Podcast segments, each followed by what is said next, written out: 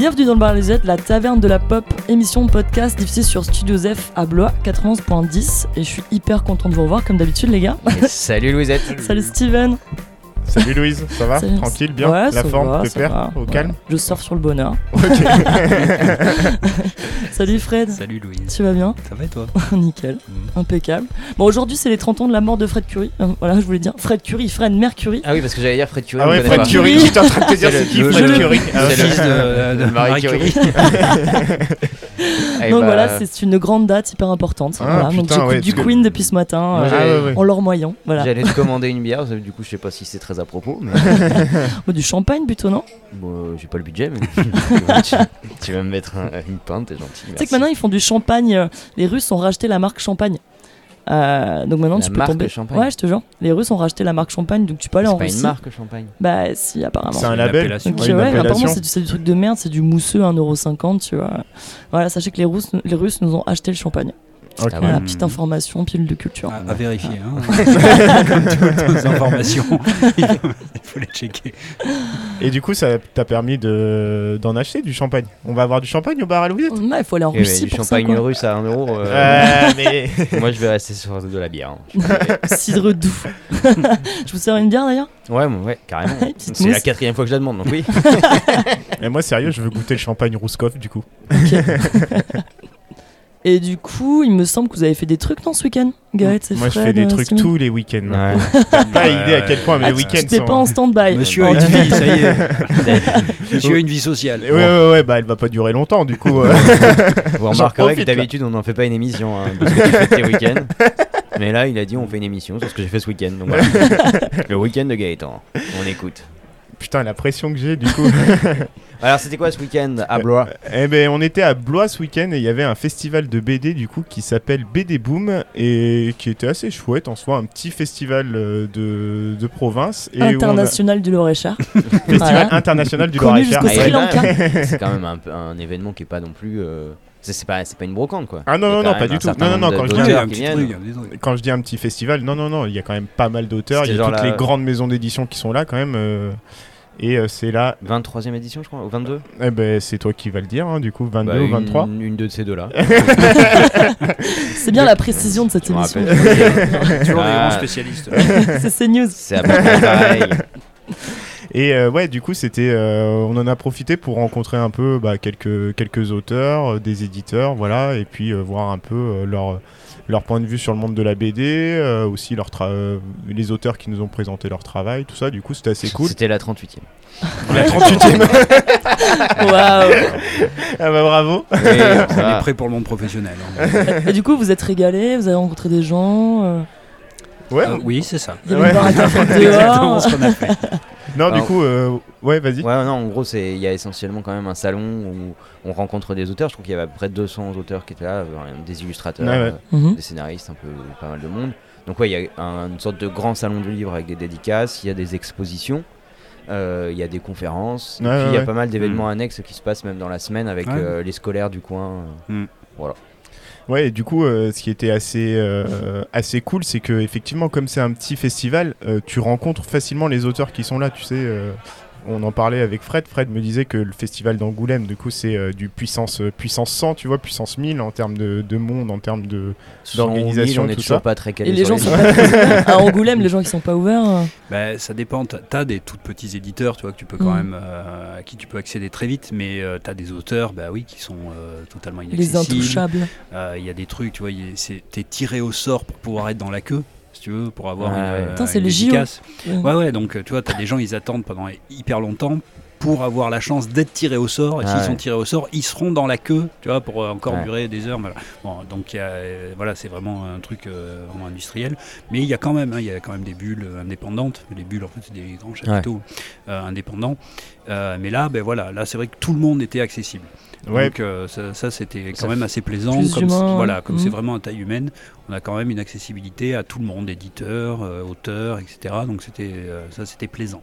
Parce qu'à Angoulême, tu as quand même toute toute l'artillerie lourde qui est là. T'as DC Ouais. Comics, t'as Marvel, t'as les grandes Mm. maisons d'édition américaines. Euh, Dargo, il y a- tout le monde. Bon, là, c'est vrai que ça faisait plus euh, indépendant, semi-indépendant, petit. Ouais, ouais, et puis euh, c'est que de la BD pour le coup, euh, c'est quasiment que de la BD euh, franco-belge, là, euh, à BD Boom. Donc on est plus sur euh, la BD au niveau, euh, au, niveau, au niveau français, au niveau belge, au niveau local, quoi. Donc, euh, donc on a moins cette dimension euh, internationale, on va dire, mais qui favorise un peu. internationaux Ouais. qui sont pas forcément les, les, les plus connus, mais voilà. Et c'est vrai que cet aspect euh, de, de, de possibilité de discussion, dès que tu vas sur un stand, tu Hmm. tapes assez vite la discute avec les dessinateurs, Ouais. avec les Ouais, puis- euh, pendant assez longtemps. C'est assez Hmm. cool, Ouais, c'est très pour- appréciable. Et puis pour le coup, c'est très agréable, tu vois. euh, on a interviewé quelques personnes, bah, c'était direct oui, euh, ça pose pas de problème. C'est pas euh, non, là j'ai pas le temps, ouais, revenez plus tard, etc. C'est ouais, bah venez, on va discuter dehors, tranquille. Et puis euh, Et ça finit au bar jusqu'à 3h non, du mais c'est matin. non, mais c'est vrai que c'est non, mais c'est du coup c'est une ambiance qui devient super agréable, tu vois. Pour le coup, tu peux tu peux tu peux vraiment parler très très facilement avec les gens, Mm. quoi. Faut pas qu'on le dise trop parce que l'an prochain il y aura plein de monde. Non, mais c'est vrai que c'est le- la grosse qualité de ce type de festival. Ouais. c'est le, le taille humaine et disponibilité des, euh, des intervenants. Bon, donc du coup, ouais, ça c'était très agréable de déambuler là-dedans. Ouais. Et, et juste, euh, ouais, il y a- je disais, il y a plein d'événements annexes, donc, avec- notamment avec les Mhm. scolaires, mais même euh, là, il y a un, un illustrateur qui s'appelle euh, Stan Manoukian, Ouais. qui, avait- qui a- qui fait tout un projet autour des monstres, donc il dessine euh, des Mhm. monstres. Euh, et du coup, la ville de Blois, les escaliers, il y a des grands escaliers dans, dans la ville de Blois qui s'appellent Mhm. les escaliers Denis Papin, qui sont toujours, euh, je sais pas comment on dit, euh, illustrés, ouais, ouais, ouais. décorés. Ouais. Et là, c'est lui qui a fait l'illustration Ouais. des escaliers. Et il avait tout un projet qui court sur tout le mois de novembre, il me semble, euh, où ch- chacun de ces monstres euh, illustre une, une carte. Il y a une trentaine de cartes à jouer qui sont disséminées un peu partout dans la ville, chez les commerçants. Donc les, moi, j'ai vu beaucoup d'enfants euh, cette semaine aller euh, faire la chasse aux monstres dans la ville de Blois Ouais. pour euh, collectionner leurs Mhm. cartes à jouer. Donc voilà, il y a un aspect aussi euh, au, en- au niveau de la ville où c'est un événement qui permet de faire des choses et de- Mhm. d'avoir un truc un peu sympa quoi. Il y a ça aussi, le, le tournoi de Quidditch euh, début septembre. hein. Il y a aussi Ça les, bouge, hein, ça bouge sur Blois. les coupes de Poudloire, ça s'appelle. Fais gaffe, Louisette, on va finir par croire que ton bar il est à Blois en fait. on commence à être localisé là. en fait. De servir de la bière, à- bière au beurre. Ouais. Peut-être il y a un indice quand on dit Studio Joseph à Blois. Peut-être il y a un indice. Et du coup, il y a un autre truc qu'il faut savoir sur, euh, sur Blois, c'est que c'est une des rares villes euh, qui dispose d'une maison de la BD. Ça, je le savais pas pour le coup, je l'ai appris au festival. Du coup, on a un endroit, un bâtiment où, euh, qui enfin, où on peut aller en permanence ou rencontrer des acteurs de la BD qui proposent des ateliers d'initiation. euh, bah, Ouais. au médium BD, etc., avec des animateurs, avec, Avec des, des auteurs expositions. qui, Ah, je connais un mec qui taffe là-bas d'ailleurs. Ah, Pourquoi j'y pense maintenant T'es sérieuse? Ouais, il s'appelle Enoch. Putain, j'y pense que maintenant. Ouais, ah bah bien. voilà, Bon, bah il, fait quoi, il fait quoi Enoch du coup? Euh, il est illustrateur, il, euh, il travaille à la maison de la BD. Ah, bah, Ok. ça Donc serait- euh, il ça est aurait été souvent au intéressant de Fab le et dire. tout. euh, Ça- il parle avec tout le monde. Ça aurait été intéressant de le dire Hein avant. Complètement Par exemple, quand on a Mais dit je on- fais que bosser au, au bar. qu'est-ce que- Ouais, ouais. Mais quand on a dit on va faire une émission sur BD Boom, t'aurais pu le dire là, par exemple, à ce moment-là. C'est pas grave. Et donc euh, voilà, on en a profité pour rencontrer euh, quelques personnes. Et les premiers auteurs qu'on a rencontrés, en fait, c'était avec euh, Steven. On y allait Ouais, le, le vendredi. Ouais, le vendredi. Et on a rencontré du coup Jonathan, Johanna Zahir. Johanna Zahir, pardon. Et Thibaut Colon de Franzosi. Colon de Franciosi, exactement. Et qui faisait une BD, enfin une BD, un truc. C'est un euh, projet un peu bizarre, enfin Ouais, voilà, c'est c'est ça qui hybride. intéressant. C'est pour Ouais. ça qu'on les a euh, Ouais. sélectionnés entre guillemets Bah ouais. Ouais. pour l'émission. Dans c'est le que prix du bar à Louisette.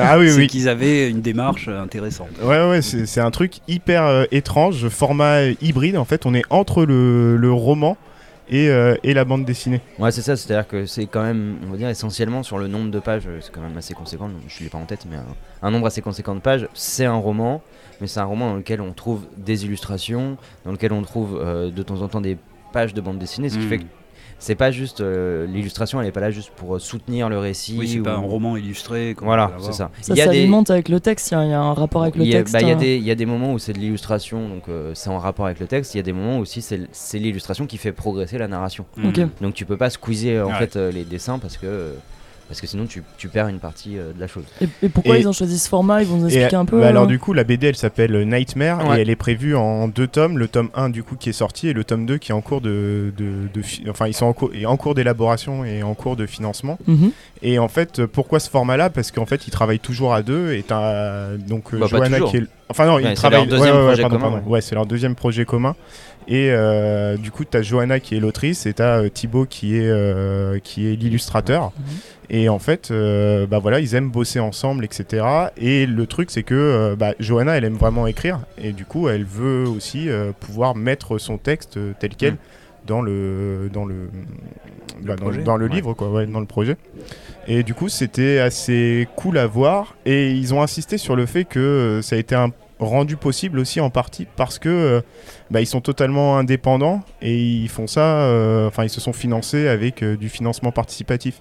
Je sais pas si euh, s'ils avaient proposé le projet à une maison d'édition et s'ils étaient passés par une maison d'édition, si ça avait, si ça aurait été Ouais. accepté aussi facilement que Moi, ça, je- quoi. Ah oui, c'est. Ouais, ok. Ouais, tu vois. Ouais, parce qu'ils ont même pas cherché, je crois. Non, Ah, non, non, non, pas direct du tout. participatif, euh, Mmh, même non. pas aller dé- démarcher des. Ouais, ouais. Ouais, ouais. Pourquoi? Bah ils étaient, bah eux, euh, ils voulaient garder une, euh, tu vois, une, une liberté artistique. Bah euh, après, on- je les ai interviewés, du coup, Ouais. ils Oui, s'expriment un peu. T'es- euh, t'es dedans. ouais, ouais. non, ils s'expriment un peu là-dessus, mais en gros, ils gardent une liberté artistique euh, totale. Et surtout, quand, euh, alors ça, j'ai discuté un peu avec eux en off là-dessus, c'est qu'ils expliquaient que euh, ils en avaient marre que euh, sur un bouquin qui coûte euh, 25 euros, bah, les éditeurs en prennent 24 et que eux, euh, ils prennent un euro sur. euh, sur la BD quoi. Et il disait que euh, que euh, le travail de base de la maison d'édition normalement c'est de faire de la com sur ton projet, tu vois, de, de communiquer et de donner de l'exposition à ton projet, et que même ça avec le temps, les éditeurs le faisaient de moins en moins et ils s'appuyaient au contraire sur la communauté des, euh, Mm. des, euh, bah, des, des auteurs, quoi. Tu vois, donc euh, même ce, ils se sont rendus compte qu'en fait, il y avait plus vraiment de plus-value à passer par une maison d'édition. Tu vois Donc en fait, si je comprends bien, c'est que les maisons d'édition maintenant sont en train de dire on fait le bouche à oreille quoi. Bah, Les c'est que réseaux sociaux, bouche à oreille, Ouais, y a ouais, pas de. bah ouais, comme la communication passe beaucoup par les réseaux sociaux, Ouais. bah, ceux qui servent Mm. d'intermédiaires sur les réseaux sociaux, c'est les auteurs, tu vois. Mm. Et comme on a cette organisation beaucoup par communauté, euh, ce que t'apportes en termes de visi- en termes de visibilité, la maison d'édition devient euh, très relatif, tu vois. Ok. Ouais, est-ce qu'on les écoute du coup? Allez. Ouais, on peut les écouter. euh, du coup, euh, Johanna et Thibaut qui nous présentent euh, leur BD euh, Nightmare. ok. Et on est au festival de la BD de Blois et on est en compagnie de Johanna Zahir Bonjour. et de Thibaut Colomb de Franciosi. Bonjour, très bien. Et je n'ai pas écorché ton prénom Parfait. et ton nom non plus. Alors, on est en compagnie de, de vous deux pour évoquer un peu euh, votre, votre BD ou votre roman d'ailleurs, on va voir comment, comment on peut évoquer ça, qui s'appelle Nightmare. Est-ce que vous pouvez nous parler un peu de, de votre projet? Alors Nightmare, c'est un hybride. Donc Ouais. c'est un mélange de roman, illustration et bande dessinée D'accord euh, dans un univers euh, post-apocalyptique et fantastique qui est en deux tomes. Ok. Voilà. Donc le premier tome est sorti l'année dernière.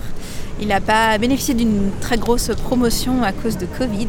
Ouais. Mais du coup, euh, là, on en profite pour faire la promotion à Blois. Et euh, le 2 sortira euh, l'année prochaine. D'accord, ok. Voilà. C'est vrai qu'on est indépendant, donc on est obligé de faire des festivals. Enfin, c'est là où vraiment on, ren- on rencontre le public et où on, on fait notre communication. Et euh, c'est vrai qu'avec le Covid, ça a été un petit peu difficile pour le premier tome. Ouais. Et du coup, comment vous y êtes pris? C'est du financement participatif, c'est ça pour euh, Tout à fait. Le premier, on l'a financé euh, du coup l'année dernière, en début d'année euh, sur Ulule. On a eu 302% de soutien, Ah, super. donc c'est très bien. ouais. Et euh, là, on a lancé la campagne Ulule pour le tome 2 depuis début octobre. Elle se finit le 2 décembre. D'accord. Et euh, on est déjà à 323%. Mais c'est super, c'est génial.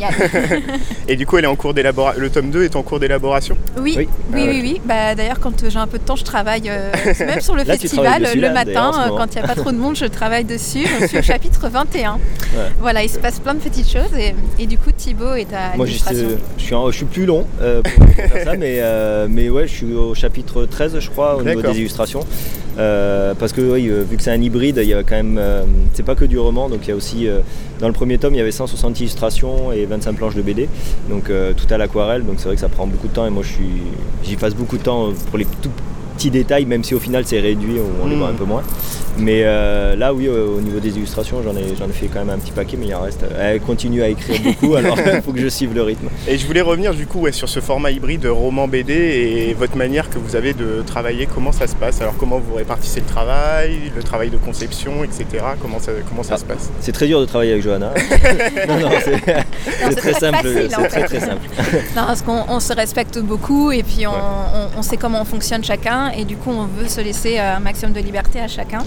Donc en général moi j'écris toute l'histoire parce que j'ai besoin du coup d'écrire et que, que, ce soit fluide. Donc j'écris ce que je vois dans ma tête, donc j'écris, j'écris. Ensuite je lui lis les chapitres et c'est Type qui me dit ce qu'il voit en image. C'est lui qui choisit ce qu'il veut mettre en image. Ok. Comme ça il est libre. Alors du coup, les parties qui sont euh, en format BD, c'est des parties qui sont sélectionnées avant? C'est toi qui choisis. Oui. Euh, ben, en fait, c'est au moment où elle me, lit le, texte. Euh, on sait qu'on met à peu près une, planche de BD par chapitre. Ok. donc, faut que tu arrêtes d'écrire d'ailleurs 21. mais, donc on, sélectionne la partie de BD qu'on va mettre. Justement, on l'a choisi ensemble. Là où il y a le plus d'action ou le moment où on sent qu'il y aura le plus de, de tension ou des trucs comme ça. Euh, et, à partir de là, après, c'est moi qui fais le découpage, euh, tout le découpage. J'aime bien, euh, j'aime pas la, BD vraiment classique dans les cases très droites. J'aime bien mélanger avec le côté un peu comics, donc où il y a les personnages qui sortent un petit peu des cases. Oui. Donc je fais un découpage, un découpage. Ah ben voilà, je savais que j'allais bafouiller.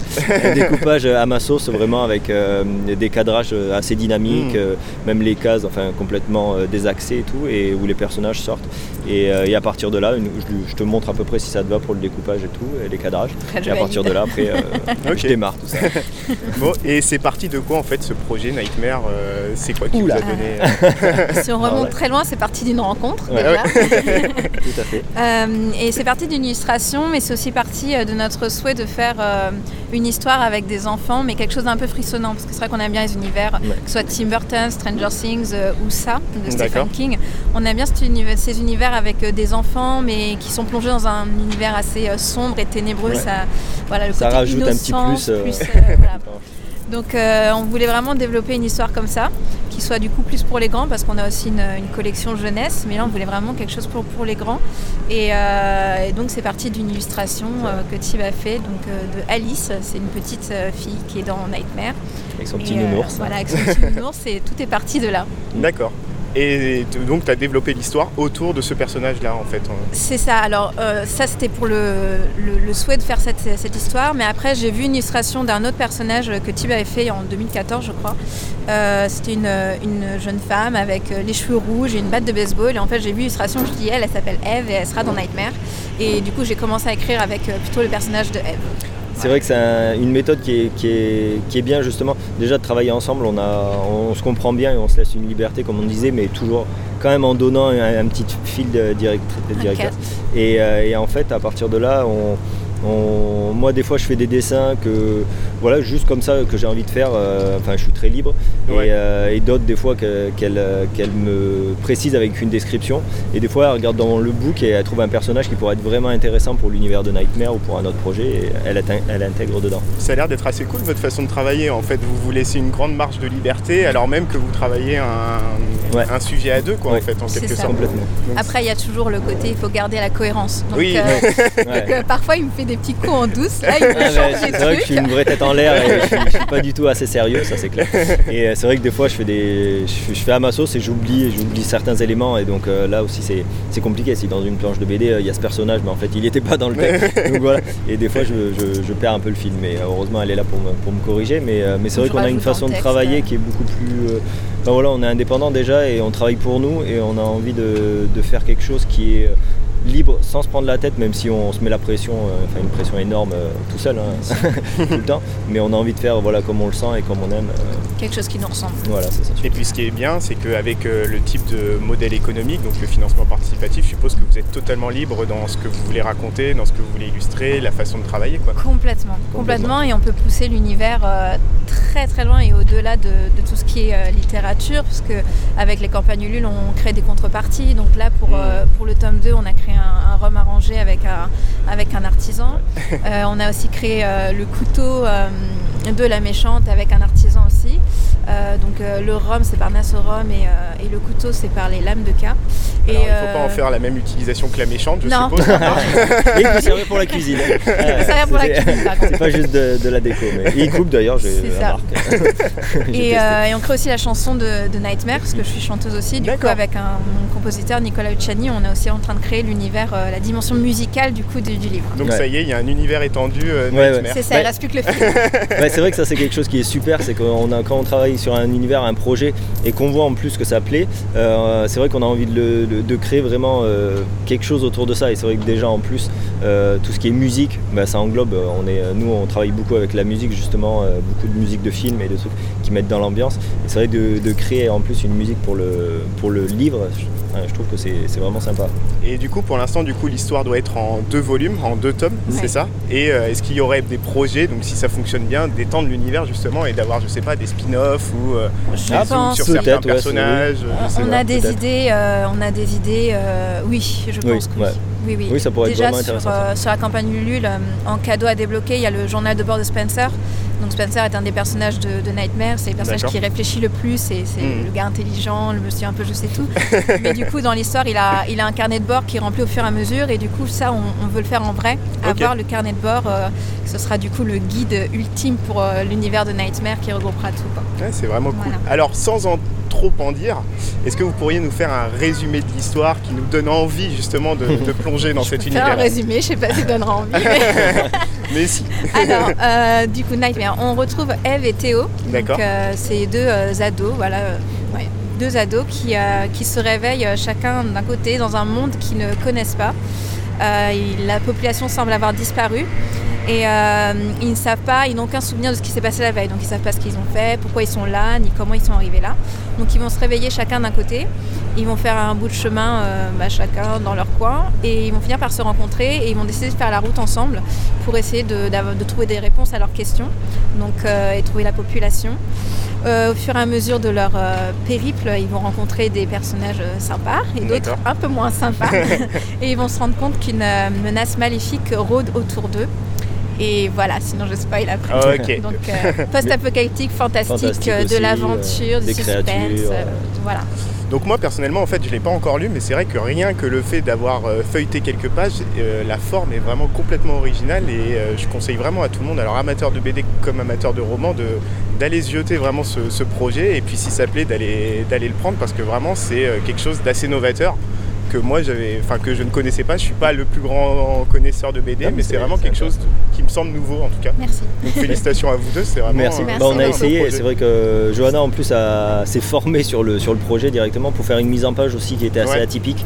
Donc vraiment pour euh, lier euh, l'histoire avec le texte et les images et des fois les planches de BD. Donc euh, c'est vrai que ça a été du, c'est un sacré boulot rien que, pour la mise en page aussi. bon, merci Thibaut, merci, Johanna pour euh, ce petit moment accordé euh, au bar à Louisette et puis bonne continuation et on espère avoir l'univers étendu de Nightmare. On, espère, aussi, merci. merci beaucoup. Merci. Et voilà, du coup, c'était l'interview de Johanna et de Thibaut euh, donc pour leur, pour leur BD Nightmare. Mais comme vous l'avez entendu, moi, euh, je n'ai pas lu cette BD. mais déjà, tu t'es déter à y aller pour faire une interview. Il y a eu un travail de prospection en amont. Mais quand tu vois le, le, truc sur les. Bah, quand j'ai vu leur, leur bouquin, parce que je sais même pas comment appeler ça du coup un roman ou une BD c'est vrai que ça avait l'air hyper original sur la sur Donc on un va ouvrage pas dire roman graphique hein. ouais. c'est un roman un roman non et du coup euh, c'est vrai que bon, je peux pas, je peux pas en parler plus que ça, quoi, après euh, de, de l'histoire et puis de comment c'est fait. Alors moi, je l'ai acheté, donc j'ai commencé un petit peu. D'ailleurs, ah. j'ai eu le droit à une belle dédicace. Et tu l'as lu à l'envers, du coup, ça marchait pas. Exactement. Non, mais c'est, euh, c'est vrai que c'est un projet intéressant sur, sur, la forme. Hein, là, il y a un vrai, un vrai travail là-dessus. Et, euh, et, ils vont effectivement utiliser toutes les, toutes les possibilités quoi, d'une certaine narration dans le graphisme, mais dans le graphisme également de typographique. Donc euh, ça va dans tous les sens. On a effectivement des, euh, la typographie qui change en fonction de l'importance euh, d'une réplique, en fonction de l'importance qu'ils veulent accorder à, telle ou telle hmm. chose. Il y a certes, alors de, disons que la narration de base, c'est une narration romanesque. Hein, et en fait, il y a des variations autour de ça. Et les variations, elles vont tantôt être typographiques, tantôt être visuelles. Il y a hmm. des pages qui changent de couleur. Il y a également, alors, on va avoir donc euh, des descriptions euh, classiques, comme dans n'importe quel roman, et de temps en temps, plutôt que d'avoir la description, on va avoir effectivement une, case. une case. Une case, ou alors une illustration pleine page. Euh, et, qui vont, euh, comme tu disais avant, hein, on ne peut pas sauter ces illustrations. C'est pas du tout des illustrations comme chez Tolkien où on va avoir voilà une, page d'illustration euh, à côté de, l'aventure elle-même. Là, ça mm. va vraiment faire partie intégrante du truc. Et soit sous forme de cas, soit sous forme d'illustration pleine page. Et d'autres fois, on a en pleine page une véritable page de bande dessinée. Donc Mm. avec là, Ouais. cette fois la narration BD euh, totale, des, euh, des cases qui s'enchaînent, des bulles, des phylactères, enfin tout le, tout le truc euh, classique. Il y a même euh, parfois sur, le, sur les pages de narration des éléments qui sont comment dire surlignés Oui, exactement. pour, voilà. pour bien mettre en Ouais, relief. Donc sur la typographie, ça change, couleur, gros, grandeur du, de la, euh, des, des caractères, Ouais. etc. Donc c'est c'est vraiment. Ce qui fait que c'est- c'est un ouvrage qu'on pourrait, enfin, si on le considère comme étant un roman, euh, mhm. euh, on pourrait pas genre l'imprimer euh, dans une édition de poche avec euh, quelque Ah, chose d'autre. exactement. ouais, ouais. C'est-à-dire dans, le- dans le roman, ça me fait penser à un, euh, un philosophe qui s'appelle Nelson Goodman, qui est un philosophe de l'art et qui fait la distinction entre des différents types d'œuvres en Mhm. fonction de la complétude en fait de l'œuvre. Par exemple, un, un tableau, si tu recopies le tableau, euh, si tu le signes euh, Léonard de Vinci, t'as pas le droit de faire ça. Mais par contre, tu peux le recopier et le, et le signer à ton nom, c'est une copie, et t'as recopié à peu près tout ce qu'il y a. Par contre, le, un poème de Baudelaire, si je le recopie et que je le signe de mon nom, là j'ai pas le droit. Il faut que je le signe Charles Baudelaire. Euh, on a une, une vraie inversion en fait entre des arts qu'il appelle Ouais. allographiques et des arts qu'il Ouais. appelle autographiques.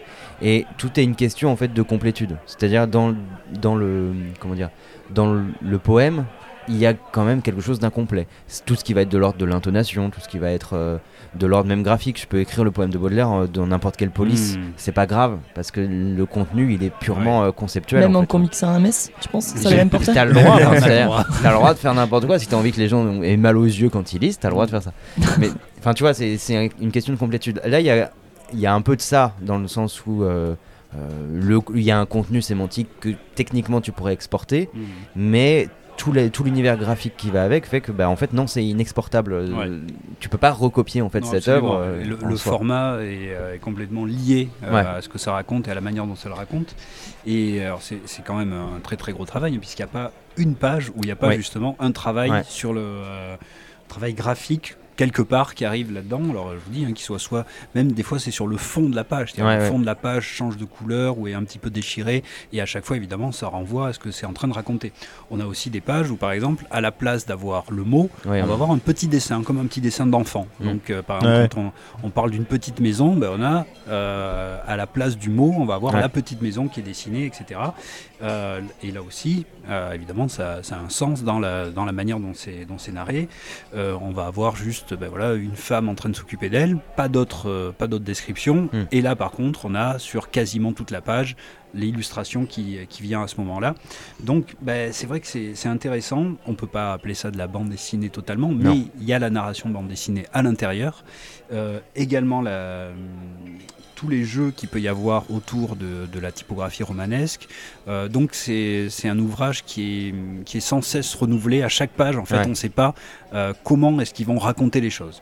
Ouais, Et, c'est- et, et ça, ça crée une surprise qui est super, euh, qui est super Ouais, puis cool. ça, quoi, ça crée une sorte tant de, que- de découverte aussi permanente. Euh, qui, qui, Ouais, ouais. qui te donne envie de tourner les pages. Moi, par exemple, je suis pas très fan de, de comment dire du style littéraire Ouais. Euh, parce que je trouve que c'est un peu euh, explicite c'est c'est pas un truc qui me parle spécialement. Je dis pas que c'est c'est mauvais, juste moi je sais que Oui, c'est un style. à toi. Voilà. Mais euh, du coup, j'ai quand même cet appel d'aller voir euh, déjà en termes de, de fond qu'est-ce qui se passe dans l'histoire, mais Mhm. aussi esthétiquement qu'est-ce qui se passe, comment comment ça va me, me surprendre. Ouais. etc. On a vraiment l'impression de rentrer dans un univers et c'est ça qui est cool en fait. Ça correspond assez bien à cet univers post-apocalyptique Mm.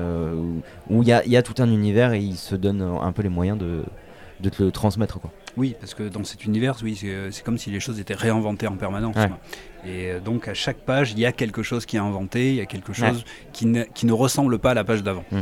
Et euh, ben ça, du coup, effectivement, il y a, enfin, c'est quelque chose qui nous met sans cesse en éveil. Et je trouve que c'est euh, quelque chose qui est très en phase avec notre monde actuel. Mm. C'est-à-dire, euh, c'est pas pour rien hein, que le, la grande forme actuelle, c'est la série télé. Parce qu'il y a une espèce de renouvellement comme ça Ouais. permanent, il y a un- une espèce de petite forme euh, close sur elle-même qui est l'épisode, mais qui va se renouveler, se renouveler et se répéter. Et de, de moins en moins clos sur, euh, sur lui-même d'ailleurs, les épisodes de série. euh, Oui, alors Mm. quand on fait du binge-watching, quoi, mais alors disons si on, on parle normalement quoi, du, de la... Ouais, non, mais même en termes tu vois, de structure narrative, on n'a plus les structures bouclées comme.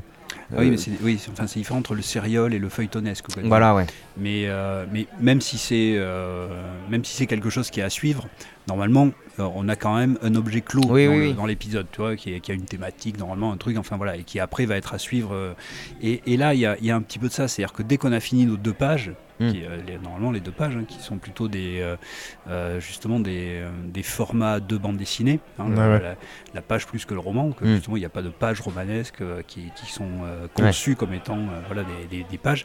Et là, une fois qu'on a fini nos deux pages, on tourne et il y a quelque chose de nouveau. Il y a toujours comme ça quelque chose qui à la fois se répète et qui à la fois est, est nouveau. Euh, donc pour moi, c'est c'est quelque chose qui est effectivement très intéressant et qui correspond très très bien euh, à notre monde actuel. Enfin, on voit que c'est un projet euh, Ouais. vraiment de- branché avec euh, ce qu'on est euh, aujourd'hui. Donc euh, bah, voilà, un truc à, à recommander. Quoi. Ouais, ouais. Bah, carrément. Et puis euh, le taf qu'il y a autour de- du développement de cette nouvelle forme de, enfin, c'est c'est vraiment une nouvelle manière. Ils viennent, en fait, ils viennent de créer leur façon de Mm. raconter une histoire. Ouais, tu ouais. vois là, leur manière Mm. à eux de raconter une histoire. Et je trouve ça, je trouve que l'effort bah, mérite euh, d'être euh, d'être relevé et mérite euh, mérite un petit coup de projecteur quoi. Et ben merci à eux. Mm. Ouais, Et merci à Gaëtan qui est allé euh, faire l'interview. Ouais, d'un bouquin que j'avais pas lu par ailleurs. C'est Marsoni, quoi. Petite pause musicale, Louisette? Un petit ma- un être euh, AA, Take On Me, des Oh. Norvégiens. Ah. euh, Ouais. non mais c'est vrai que dans le genre euh, chose, euh, tu vois, un objet qui va utiliser plusieurs euh, plusieurs codes et plusieurs euh, médias, euh, ils ont ils avaient fait un clip assez assez ouf à Oui, l'époque. c'est surtout le clip en fait. C'est dommage Oui, qu'on soit une émission con, audio. hein. Voilà. Dès qu'on sera sur Twitch, euh, ça sera plus cohérent. hein. Parce Ouais, que là, on clip. vous fait écouter le clip. Ah, écoutez bien le clip. Regardez-le, regardez-le. regarde.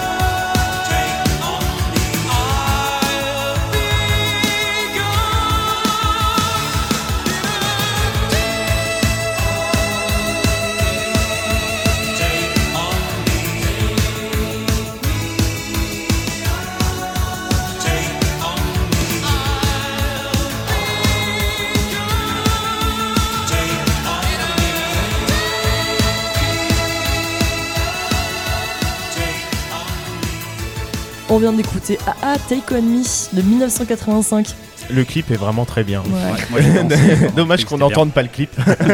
La version acoustique aussi est pas mal. Je crois qu'elle est jouée dans Last Oui. of Us 2 et euh, elle est, bien. Ah, je l'ai ne sais entendu ça. ouais, elle est hyper belle. euh, justement, t'as l'héroïne qui la joue et t'as une pause euh, signée au milieu du jeu, quoi. Et Et preuve ben on que- l'écoute maintenant. non, et preuve que le clip est révolutionnaire, il me semble que c'est la deuxième chanson la plus écoutée sur YouTube des années 80, ou le clip le plus regardé sur YouTube des années milliard, 80. Ouais, euh, c'est ils ça. font jouer des, des- justement des, des prix d'avion, des, des billets d'avion pour y aller Ouais. les rencontrer. Ouais. Ouais, mais quand tu, quand tu vois ce clip, putain, ils ont dû se faire chier à tourner ça, mais c'est un- incroyable. Incroyable. Ah, c'est les années 80. On fera Voilà. une émission sur les clips Euh, incroyables. eh non, mais ouais, il y en a Des certains qui 80. méritent d'être Ah bah, euh, oui, d'être, oui. euh, relevés. Quand il y a des nouvelles sorties, il faut en parler, Fred. Oui, Euh, c'est vrai. Ouais. Ouais, d'ailleurs, il, d'ailleurs, il a fait un petit. euh, et le réalisateur de ce clip-là, il a aussi fait un petit clip qui s'appelle En Billie Jean de Michael Jackson. non, ça va, je rigole. Eh, c'est juste une petite blague. Oh là là. Je peux rien si vous avez pas d'humour, les gars. hein. Merde. Ouais, c'est bien connu. Dans la description de l'émission, on mettra AA et ABD Boom. Bon, qu'est-ce que Euh, vous du avez coup- fait d'autre ABD Boom Parce que moi, après, je suis parti. Bah Voilà. écoute, j'ai- il y a eu un moment où j'ai bu pas mal de bière, j'ai bu pas mal de café, c'était bien. Ok, d'accord, merci Gaëtan. Et après, je suis arrivé. on a arrêté tout ça. Euh, non, mais Fred, euh, vas-y, hein, je te laisse parler. Ah, d'accord. c'est vraiment. C'est fluide. Là, tu, C'est euh, là, tu lâches ton micro. c'est fluide comme émission. On aime Ouais, ça. mais le dis pas. Ah bah, alors effectivement, bah, après samedi, on s'est un petit peu baladé euh, du coup, puis alors on a vu un peu bah, comment c'était structuré au niveau euh, des éditeurs. Alors, donc en fait, on avait les auteurs qui, euh, qui dédicaçaient au milieu. En fait, hein. il y avait une espèce de grand îlot central comme ça Ouais. où, où les gens pouvaient faire un petit peu la queue, mais ça allait très vite. Ça, c'était agréable. Moi, j'ai vu, il n'y avait pas un auteur où on attendait des heures, des heures et des heures. Et puis tout autour, par contre, il y avait bah, justement les petits éditeurs qui proposaient des choses. Et euh, alors bon, ben, ça allait euh, vers le franco-belge, vers euh, le manga, euh, il y avait bon, vers le roman graphique, des choses comme ça. Et puis, alors ce qui était, ce qui était étonnant, c'est que quand même il y avait quelques éditeurs qui allaient vers le format comics et vers même plus que le format, vers même les thématiques comics. hein. C'est-à-dire qui faisaient du super-héros. Ouais. Et bon, ben, ça c'est quand même un truc assez nouveau quoi, hein, dans, les, dans les éditeurs français de vraiment proposer ça. Alors, Il y avait Fantomètre. alors, mais, mais tu ne crois pas si bien. Bah oui. mais quand je dis assez nouveau, il y avait toujours comme ça ponctuellement des, des petits trucs. hein. On se rappelle, euh, pour les plus vieux d'entre nous, qu'il y avait les éditions Lug qui faisaient, euh, qui éditaient Marvel à l'époque et qui, au milieu des séries Marvel, mettaient des petites séries euh, françaises euh, de super-héros français. Il y avait Photonic, il y avait Mike Cross, euh, bon voilà, Epsilon. Bon là, je, je m'adresse vraiment. Que des noms méga français. Euh. Mike. non, c'est Micros Mike en du fait. 40. Non, je dis Micros, mais en fait, je pense que c'est Micros. Et euh, il y a Micros, Photonic. Louisette Zemmour. Et, euh, et, et c'était des très bonnes séries, mais on voyait que c'était pas des séries Marvel. On voyait qu'il y avait quand même quelque chose de différent. Et donc produit en France par des Français, euh, Cyrus Tota, Jean-Yves Metton, etc. Euh, et donc là, on a des éditeurs qui, euh, qui reviennent se mettre au format comics et qui viennent parler de super-héros. Alors, du coup, on en a rencontré un. Donc, Ouais, euh, du coup, la maison d'édition euh, qui avait son stand euh, à BD Boom, qui est Mhm. euh, North Star Comics, du Ouais, coup. C'est que- ceux qui étaient tout au fond là Non, Ah non, ils, sont- le non, ils étaient, ouais, Ah, ils étaient un peu à l'entrée sur la gauche. Je euh, confonds. Et euh, du coup, on a rencontré l'éditeur, en l'occurrence de, de North Star Comics, Ouais. qui s'appelle Jeff. Du coup, euh, donc euh, s'il nous écoute, euh, Jeff, ouais, c'est ça. Salut à toi. et c'était, c'était, c'était assez cool de le rencontrer parce que il nous a fait part, hein, enfin, il nous a parlé un peu de sa, sa relation aux super-héros. Et il nous a parlé aussi Mhm. de comment, quand on est en France, on peut essayer de faire exister le Mhm. super-héros en BD, Mhm. tu vois. Et tu te rends compte que c'est vraiment pas une, une mince affaire. Quoi. Ouais, donc évidemment, un truc vraiment de passionné. hein, il faut être. Ouais, ouais, ouais. voilà, et, c'est pas quelque chose qu'on fait pour la gloire, c'est vraiment pour la passion. Mais Jeff, il est passionné et donc il Ouais, fait ouais, vivre euh, cette, euh, cette petite maison d'édition associative euh, qui propose des choses très différentes, très variées et, euh, et avec des auteurs qui étaient là également. On écoute Jeff? On Ouais. écoute Jeff. On est donc au festival BD Boom en compagnie de Jeff de la maison d'édition euh, North Star Comics. Bonjour Jeff. Bonjour. Et aussi eh ben, l'ami Fred qui nous accompagne. Salut Fred. Bonjour. Alors Jeff, est-ce que tu peux nous présenter un peu euh, cette maison d'édition du coup North Star Comics? Parce que c'est vrai que le premier truc, quand on pense comics, on pense tout de suite euh, États-Unis. Alors euh, avoir une maison d'édition de comics euh, en France, c'est quand même assez surprenant. Et alors, qu'est-ce que tu fais toi Alors North Star Comics, en fait, c'est une association, donc c'est une maison d'édition associative. D'accord. Euh, L'idée de départ, c'était de soutenir euh, des projets euh, d'auteurs français euh, qui, euh, bah, qui sont fans de comics américains, hein, tout simplement, et qui, euh, bah, de par cette affinité, ont développé des projets BD, mais au format comics américain. D'accord. Euh, donc c'est quelque chose qui n'est pas très développé en France. Mhm. Donc euh, c'est c'est un peu une niche et puis c'est pas forcément quelque chose qui va être euh, euh, qui va trouver euh, forcément preneur chez les éditeurs classiques. Ouais. Donc euh, moi qui ai découvert le- leur projet vraiment à, la, au, à la- la- leur tout premier balbutiement et qui Mhm. était très fan dès le départ, je me suis dit bah pourquoi pas les soutenir, les aider à lancer leur projet. Donc je leur ai proposé de moi avec ma structure associative de les épauler sur pour les accompagner sur les financements participatifs, Ouais. sur la communication, sur le côté aussi un peu logistique après quand on a sorti les albums pour justement se déplacer en festival. Donc on porte vraiment des projets euh, de comics français mais au format américain en respectant justement ce format, le, le- le- la couverture souple. Euh, on est sur un format, ce qu'ils appellent aux États-Unis les trade paperback, donc euh, c'est en fait des recueils de plusieurs épisodes, parce qu'aux États-Unis ça sort mensuellement, Mhm. 24 à peu près 24 planches tous les tous les mois. Et ils font des recueils parce que ça fait des, des, histoires un peu complètes, des story arcs, et ils sortent ça euh, sous forme de recueil. Donc en, peu près, euh, nous c'est voilà, à peu près la, pagination qu'on a, 150 pages, 152 pages, à peu près 130 pages de BD et euh, une vingtaine de pages de contenu éditorial avec des bonus euh, divers.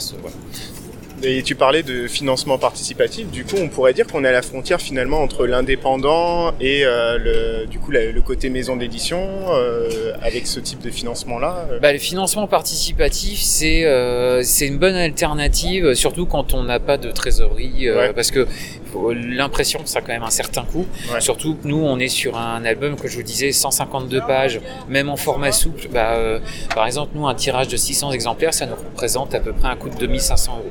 Hmm.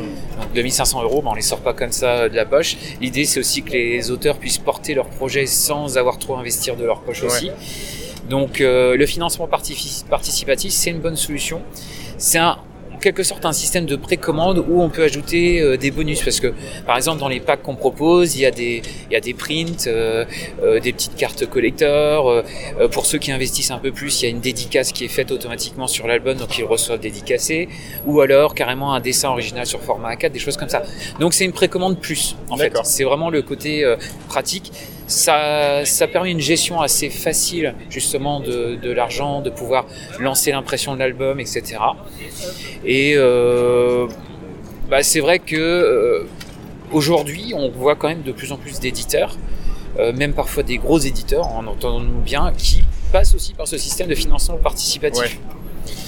Et du coup, question que je me posais, est-ce que tu vois une spécificité dans le, le, le héros à la française, du coup, comme on est en France euh, Alors déjà, est-ce que c'est il y a une ligne éditoriale en fait euh, autour de, de cette euh, de cette maison? Est-ce que tous les, les auteurs ont vraiment des projets très différents? Est-ce qu'il y a un univers partagé comme dans les comics? Comment euh, comment est-ce que ou alors est-ce que ça se rapproche plus de structures comme Vertigo, des choses comme ça? Comment Alors il n'y a pas d'univers partagé parce que justement c'est chaque auteur qui vient apporter son projet. Euh, après on a des projets qui sont un peu différents. Alors on retrouve beaucoup de super-héros hein, comme on est euh, bah, des, des fans de comics américains et Ouais, souvent en France c'est le super-héros qui revient. Mais il faut se dire que comics c'est ni plus ni moins ça veut dire BD. Ouais. Euh, pourquoi on parle de comics? C'est parce qu'on parle de format. Surtout c'est surtout ça. Le format américain qui est beaucoup plus petit que nous le format euh, franco-belge. Donc nous on retrouve beaucoup de super-héros. Alors chacun ses univers, ses univers. Euh, c'est vrai qu'on n'a pas fait d'univers partagé, puis on a même du polar.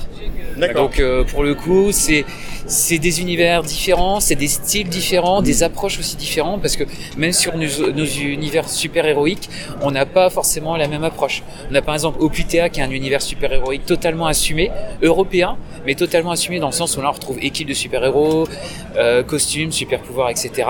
Où on a euh, Heroix qui est une approche totalement différente, plus euh, un peu drama familial, euh, sur fond de, de super pouvoirs, avec des personnages qui ne souhaitent pas devenir des super héros, mais qui vont le devoir le devenir de fait à cause des événements. Voilà, on a des approches un peu différentes, euh, et c'est ce qui fait aussi la, la richesse, parce que créer un univers partagé, oui, pourquoi pas, mais ça peut, ça peut aussi restreindre.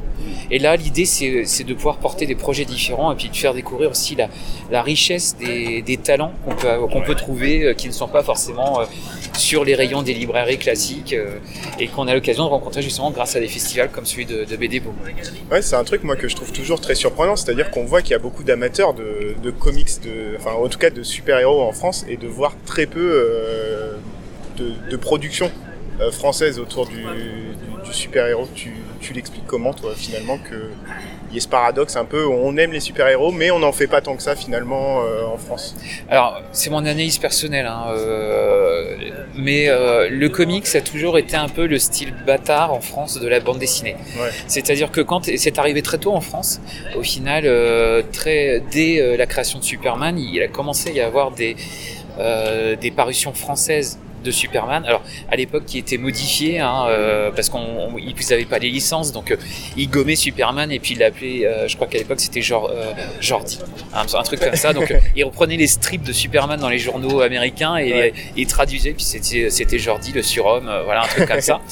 Mais en fait, euh, là où ça a vraiment explosé, parce qu'il faut se dire que ça a vraiment explosé, c'est dans les années 70-80 avec les éditions Lug, qui faisaient quand même euh, beaucoup de tirages. C'était Ouais. en, en libraire, donc c'était les spéciales Strange, les Strange, les Titans, etc. Qui étaient considérés comme de la lecture enfantine parce que les super-héros, bah, on disait que c'était pour les enfants. Et de fait, effectivement, mais euh, bah, les gens de ma génération, euh, les 40, 50 ans qui avons grandi avec ça, bah, nous on est resté quand même très accro à ça. Et c'est toujours, il y a toujours eu dans cette mentalité euh, en France de dire que bah, le comics, voilà, c'est de la lecture pour enfants et super-héros. Mmh. voilà.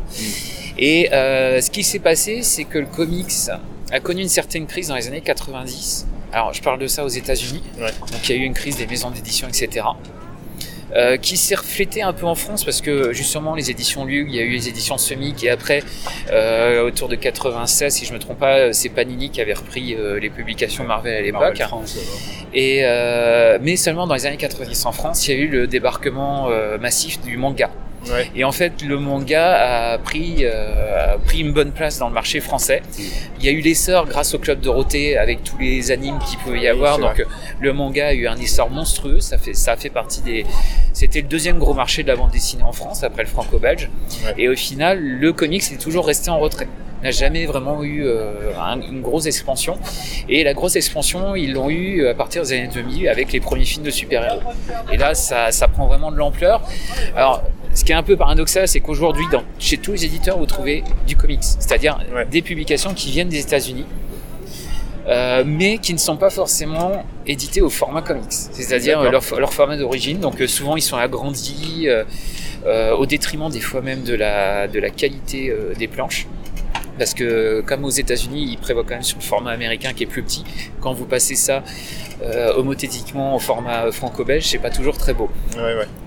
Donc, euh, et il y a même des éditeurs français qui font euh, des publications françaises, euh, mais les auteurs se sont inspirés de la narration de- du découpage comics. Ouais. Vous avez trouvé des choses comme Luminary chez Glénat, chez Glénat, qui est en plus un, un hommage à Photonic, qui, était, qui est le premier super-héros français euh, comics en, en BD. Euh, mais euh, voilà, Luminary, il sort au- en grand format. Bon, après, les dessins de Stéphane Perger méritent ce grand format, mais voilà, techniquement, ça résiste quand même. L'idée de, de l'hommage était prévue au format comics quand même, quelque part. Et donc, en fait, il y a beaucoup de publications un peu comics qui sont cachées. En fait, parce que Ouais. bah, de toute façon, en France, on va dire culturellement, on est plus porté sur le franco-belge, le format franco-belge, le format rectangu euh, Mmh. pas rectangulaire, euh, cartonné, voilà. Et euh, du coup, bah, ce qui fait que on voit pas forcément le comics très présent, alors qu'il est quand même assez présent dans les dans les publications. Et du coup, pour toi, ça a été compliqué de monter justement, enfin, de créer North Star Comics ou de, de créer cette maison d'édition, quoi. Ça n'a pas été compliqué parce que euh, j'ai créé l'association, je connaissais déjà les auteurs que, que j'ai là aujourd'hui, Ouais. Euh, je connaissais leurs projets, moi j'étais déjà fan, donc euh, et puis il y avait déjà un petit vivier de fans. Donc ce qui est compliqué aujourd'hui, c'est d'arriver à vraiment euh, se maintenir, euh, d'être présent en festival, euh, d'arriver à publier euh, les, les albums. Ouais. Euh, là, je vois par exemple pour notre série Opitea, qui on sort le quatrième et dernier tome de la série, on est en plein financement Ulule et on a du mal à atteindre les 100%. Les 100%. Ouais.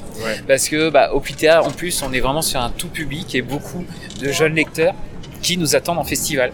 Donc qui attendent que l'album sorte en Ah, bah festival. Mais pour qu'il sorte, bah, faut pouvoir l'imprimer. on est un petit peu sur un, un cercle vicieux. Ouais. Mais voilà, on, on essaye quand même de... On, on arrive à se maintenir. Et puis euh, après euh, j'avais j'ai une certaine exigence aussi euh, moi je suis un grand collectionneur de BD Ouais. Euh, j'en ai j'en ai partout. Et euh, moi c'était aussi mon petit plaisir quelque part de déjà de pouvoir sortir ces, ces projets BD que j'adorais. Donc euh, de les voir en album c'était déjà une certaine fierté et puis un, un certain plaisir. Puis euh, d'avoir ma petite collection North Star avec euh, tous les taux euh, de la même euh, qui sont qui sont maquettés de la même façon c'est aussi un petit plaisir. Alors je dirais que la, difficu- la difficulté c'est de, de résister de continuer à exister. Ouais. c'est surtout ça. Parce que effectivement bah, je suis un éditeur associatif. Je dis pas un petit éditeur parce que ça se dit pas mais je suis un éditeur euh, associatif et euh, c'est pas évident parce que en plus avec la, la pandémie euh, euh, ça nous a un peu coupé euh, de notre public pendant un peu plus, Mm. bah, quasiment deux ans. Et euh, bah, pour essayer d'obtenir des fonds, des subventions, etc., c'est pas évident Ouais, ouais. parce que Et euh, on a du mal aussi à justifier une certaine activité. Pourquoi on devrait avoir une subvention alors que Ouais. on fait de l'édition Bon, c'est un peu particulier. Et même le côté financement participatif finalement, et puis ce, la crise sanitaire qui a dû vous couper aussi d'une partie de, de la communauté, euh, de votre communauté, et qui a pas dû faciliter les, les choses. Ouais, euh, c'est euh, c'est un peu, ça a été un un peu un coup dur. Moi, je sais que euh, j'ai envisagé pendant un moment de me dire bon bah c'est tout, on va on va arrêter, euh, Ouais. mais euh, non. Ah, non non non m- même si euh, bah, ça prend beaucoup de temps parce que là au- aujourd'hui les, tous les auteurs qui sont dans, dans chez North Stars ont tous un travail à côté hein. ouais, ouais. donc on, on se classe pas comme amateur parce que j'estime qu'on fait un boulot quand même très pro on a des beaux albums on est même reconnu par certains euh, professionnels du milieu et euh, et je trouve que ce serait dommage qu'on arrête l'aventure maintenant donc euh, on, on continue vaille que vaille Et alors, si un, euh, si un auteur euh, nous écoute et veut proposer à North Star Comics son, son projet, qu'est-ce qu'il qu'est-ce qu'il doit faire? Bah, il envoie, un- il se connecte sur le site hein, North Star Comics et puis il envoie, il envoie un mail avec euh, son projet. Euh, alors après, j'avoue, j'ai, euh, comme je disais, j'ai pas toujours beaucoup, beaucoup de temps. J'essaie de répondre au, au mieux. Après, euh, j'ai, euh, je suis- devenu un peu exigeant aussi parce que j'ai des projets euh, très très bien aboutis et très très beaux. Donc c'est difficile de, de prendre un peu de recul euh, par rapport à d'autres projets qui peuvent être proposés. Donc, euh, mais je je- j'essaie toujours de répondre et puis de, de donner aussi mon avis sur le, le projet des personnes pour euh, si je leur fais mes remarques, etc. Donc, euh, en allant sur le site tout simplement, en faisant une fiche contact, euh, voilà, ça peut, moi je, je, je réponds au mieux. Donc rendez-vous sur le site euh, North Star Comics et puis sur euh, Ulule pour euh, financer vos projets. Au Pita, il nous reste euh, une semaine là, Ben voilà. pour atteindre les 100%. On fait même, on a rajouté là, il y a Patrice, le dessinateur d'Opita, qui a fait deux originaux là, et qu'on met en jeu euh, euh, dès qu'on atteint les 100%. On fera un tirage au sort pour faire gagner ces deux originaux aux contributeurs. Eh ben super. Donc, Voilà. Allez-y, euh, les auditeurs, allez sur, euh, sur Ulule pour soutenir, pour soutenir cette initiative. Merci beaucoup Jeff et c'est vraiment un super projet euh, North Star, enfin un projet je sais pas mais une superbe maison d'édition et un super projet que, que tu portes et c'est presque du militantisme donc euh, merci beaucoup euh, pour tout. Merci. Et du coup, c'était euh, Jeff du coup du euh, de la maison d'édition North Star Comics. Et Très intéressant. ouais, et un truc assez euh, du coup un truc qu'on remarque quand on quand on l'écoute, c'est que le gars fait absolument tout en fait dans sa maison d'édition. Mais alors, je te coupe, ce qu'on remarque, c'est surtout la qualité des intervieweurs. Merci, merci, ça Ah, fait plaisir, ah, ça fait Ouais, plaisir. que- Un vrai professionnel. je pense que pour le débat de, de l'entre-deux-tours, Bah, c'est Hanouna ou lui. hein. ouais, c'est ça. ok, les gars se foutent ouvertement de ma gueule. là. C'est non, pas grave. on dit. C'est Hanouna ou Gaët. Ils, hé- ils hésitent à l'Élysée.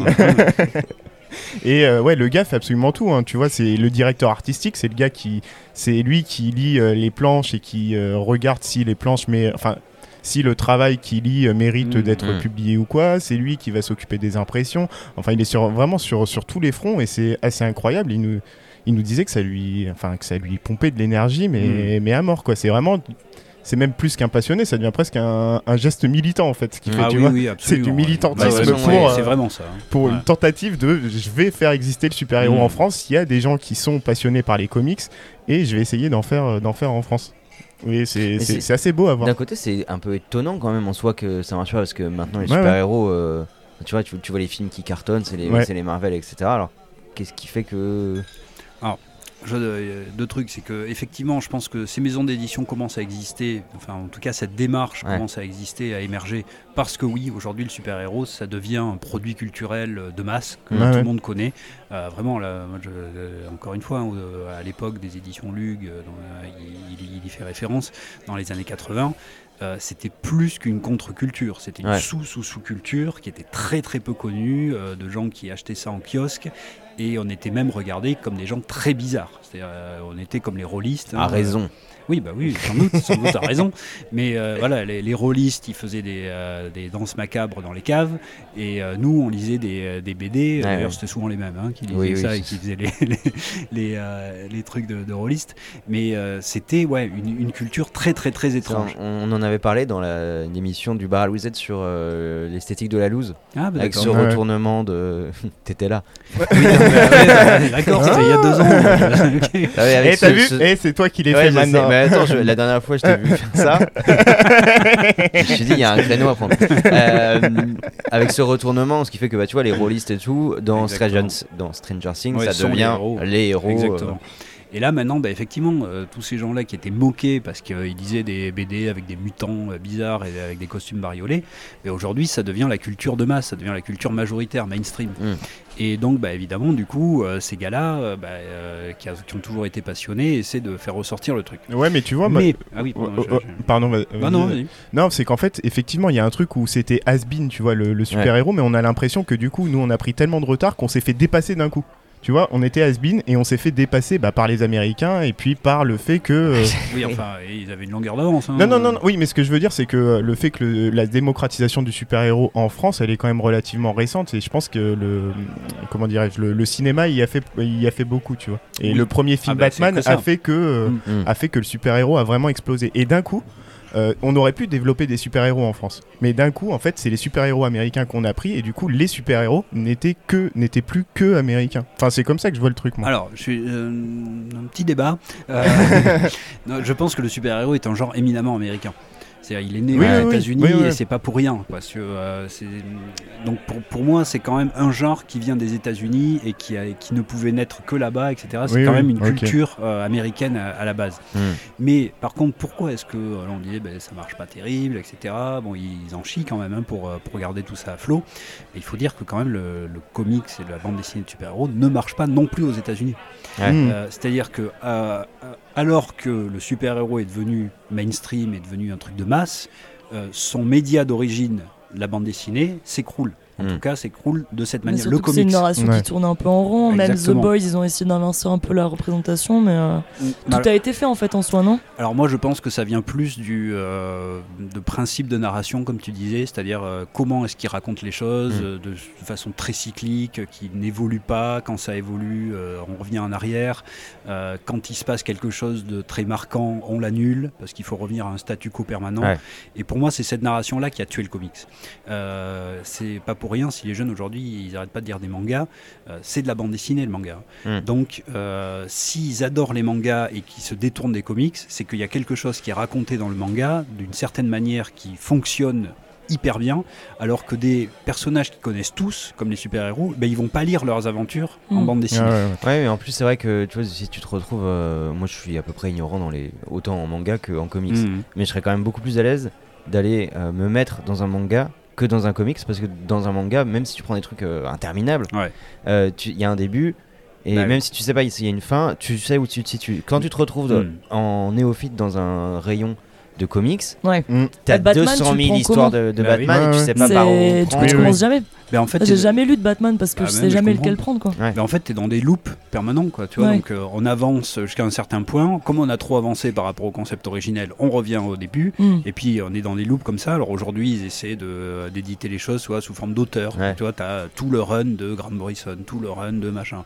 Euh, c'est ce qui est pas mal, à mon avis, c'est une bonne Mm. façon de faire. Mais même là, c'est hybride, tu vois, parce que ces auteurs-là, ils prennent quand même appui sur ce qui a été fait avant, euh, tout en ne prenant pas tout, parce que sinon, c'est plus possible. Enfin, c'est un bordel pas possible, ce qui fait qu'il y a que justement des passionnés qui sont là depuis le début Ouais, c'est ça, ouais. qui arrivent à comprendre, à connaître et à aimer encore, tu vois, ce genre de narration.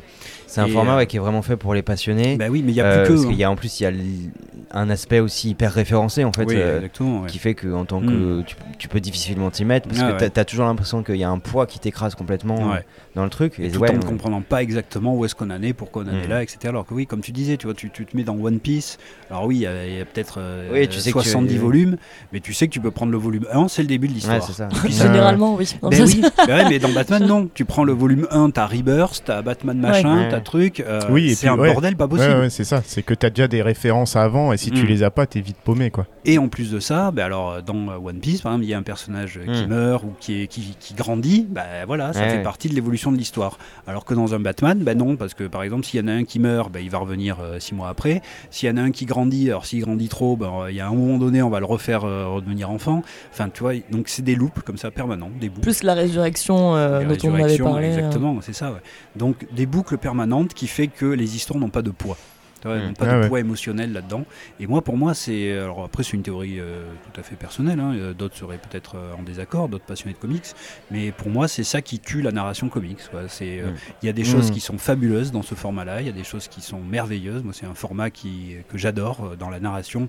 C'est quelque chose qui me parle euh, très profondément.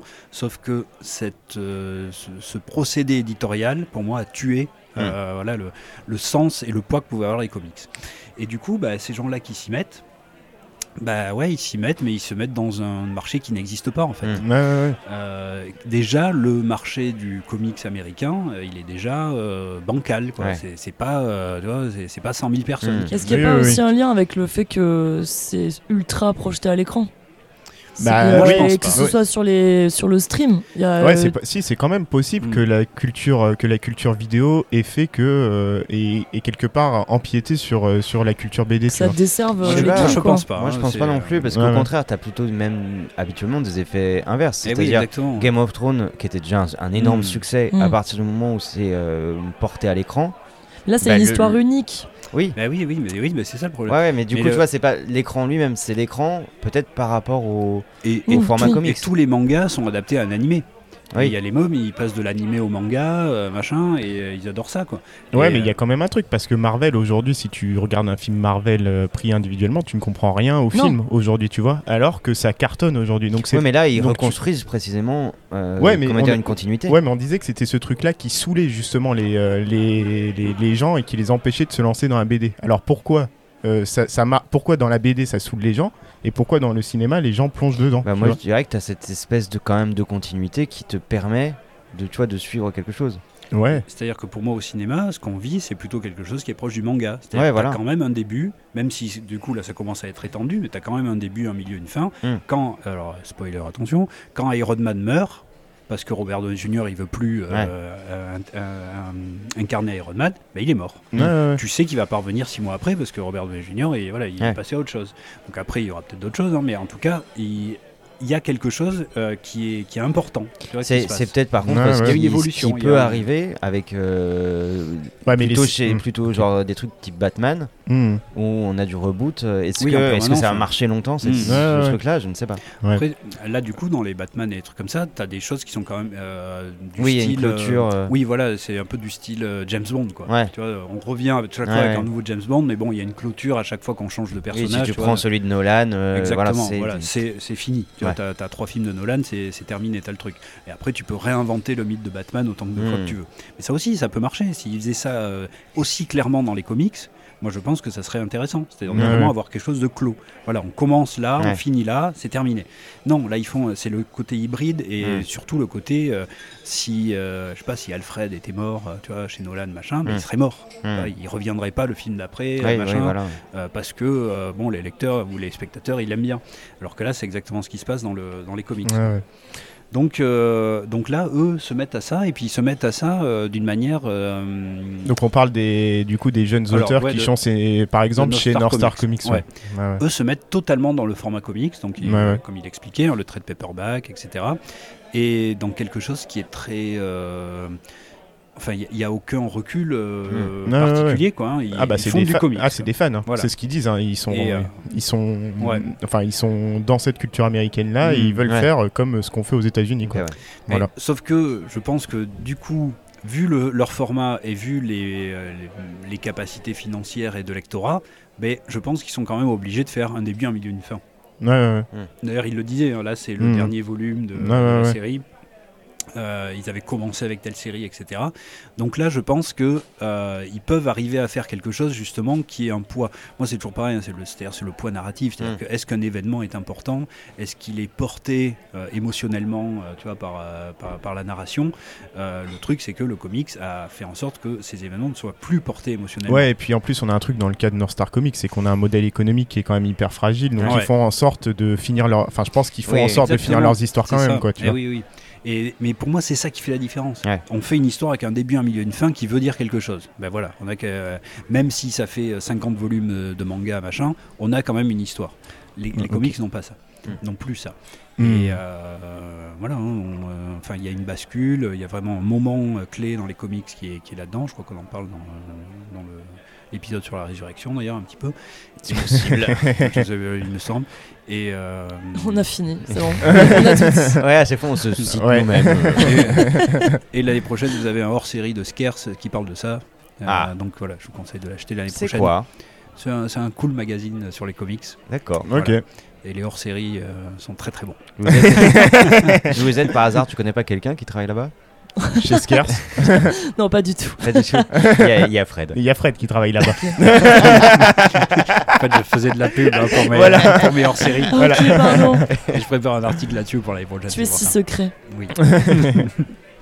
Et euh, ah oui, et juste, oui, du coup, il n'y a pas de spécificité de faire un- du comics euh, à la, enfin du super-héros à la française, se passe particulièrement. Vous n'avez pas eu Bah, l'impression Bah écoute, moi c'est une question. Bah on lui a posé la Mm, question et il semblait dire qu'en fait Ouais. non, vraiment ils sont ils sont dans cette culture américaine. Mm. Ils essayent de faire comme leur modèle, euh, leur qu'il y a- il y modèle a des quand même États-Unis. des quoi. tentatives. On avait vu Ouais, euh, cette année là, sur Netflix le film Ouais, de le film. Attal, je sais plus comment il s'appelle, euh, quelqu'un Ouais, ouais. Attal. Ouais, comment je suis devenu un super. Ouais, c'est ça, Mm. avec Ouais, ouais. euh, Pio Marmaille. euh. Et ouais. qui avait un ton, hein, une, tonne- une Il y a- tonalité à lui quand même. Ouais, et puis il y avait un truc un peu très.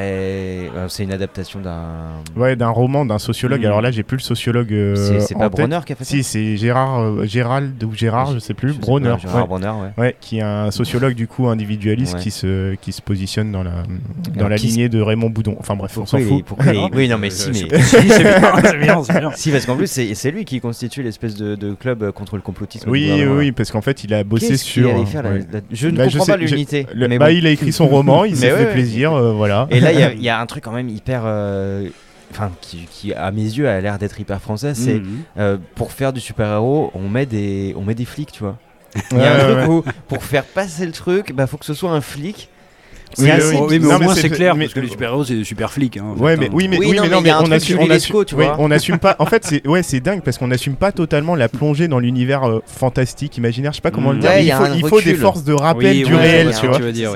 Bah, tu l'as dans Walking Dead aussi. euh, C'est pas pareil. Ouais, là, c'est parce que il y a aussi, tu vois, une esthétique. euh, je sais pas. Mais Il y a un truc, on dirait Watchmen X Mm. Julie Lescaut. Mais justement, je pense que dans Walking Dead, il n'y a pas de super-héros.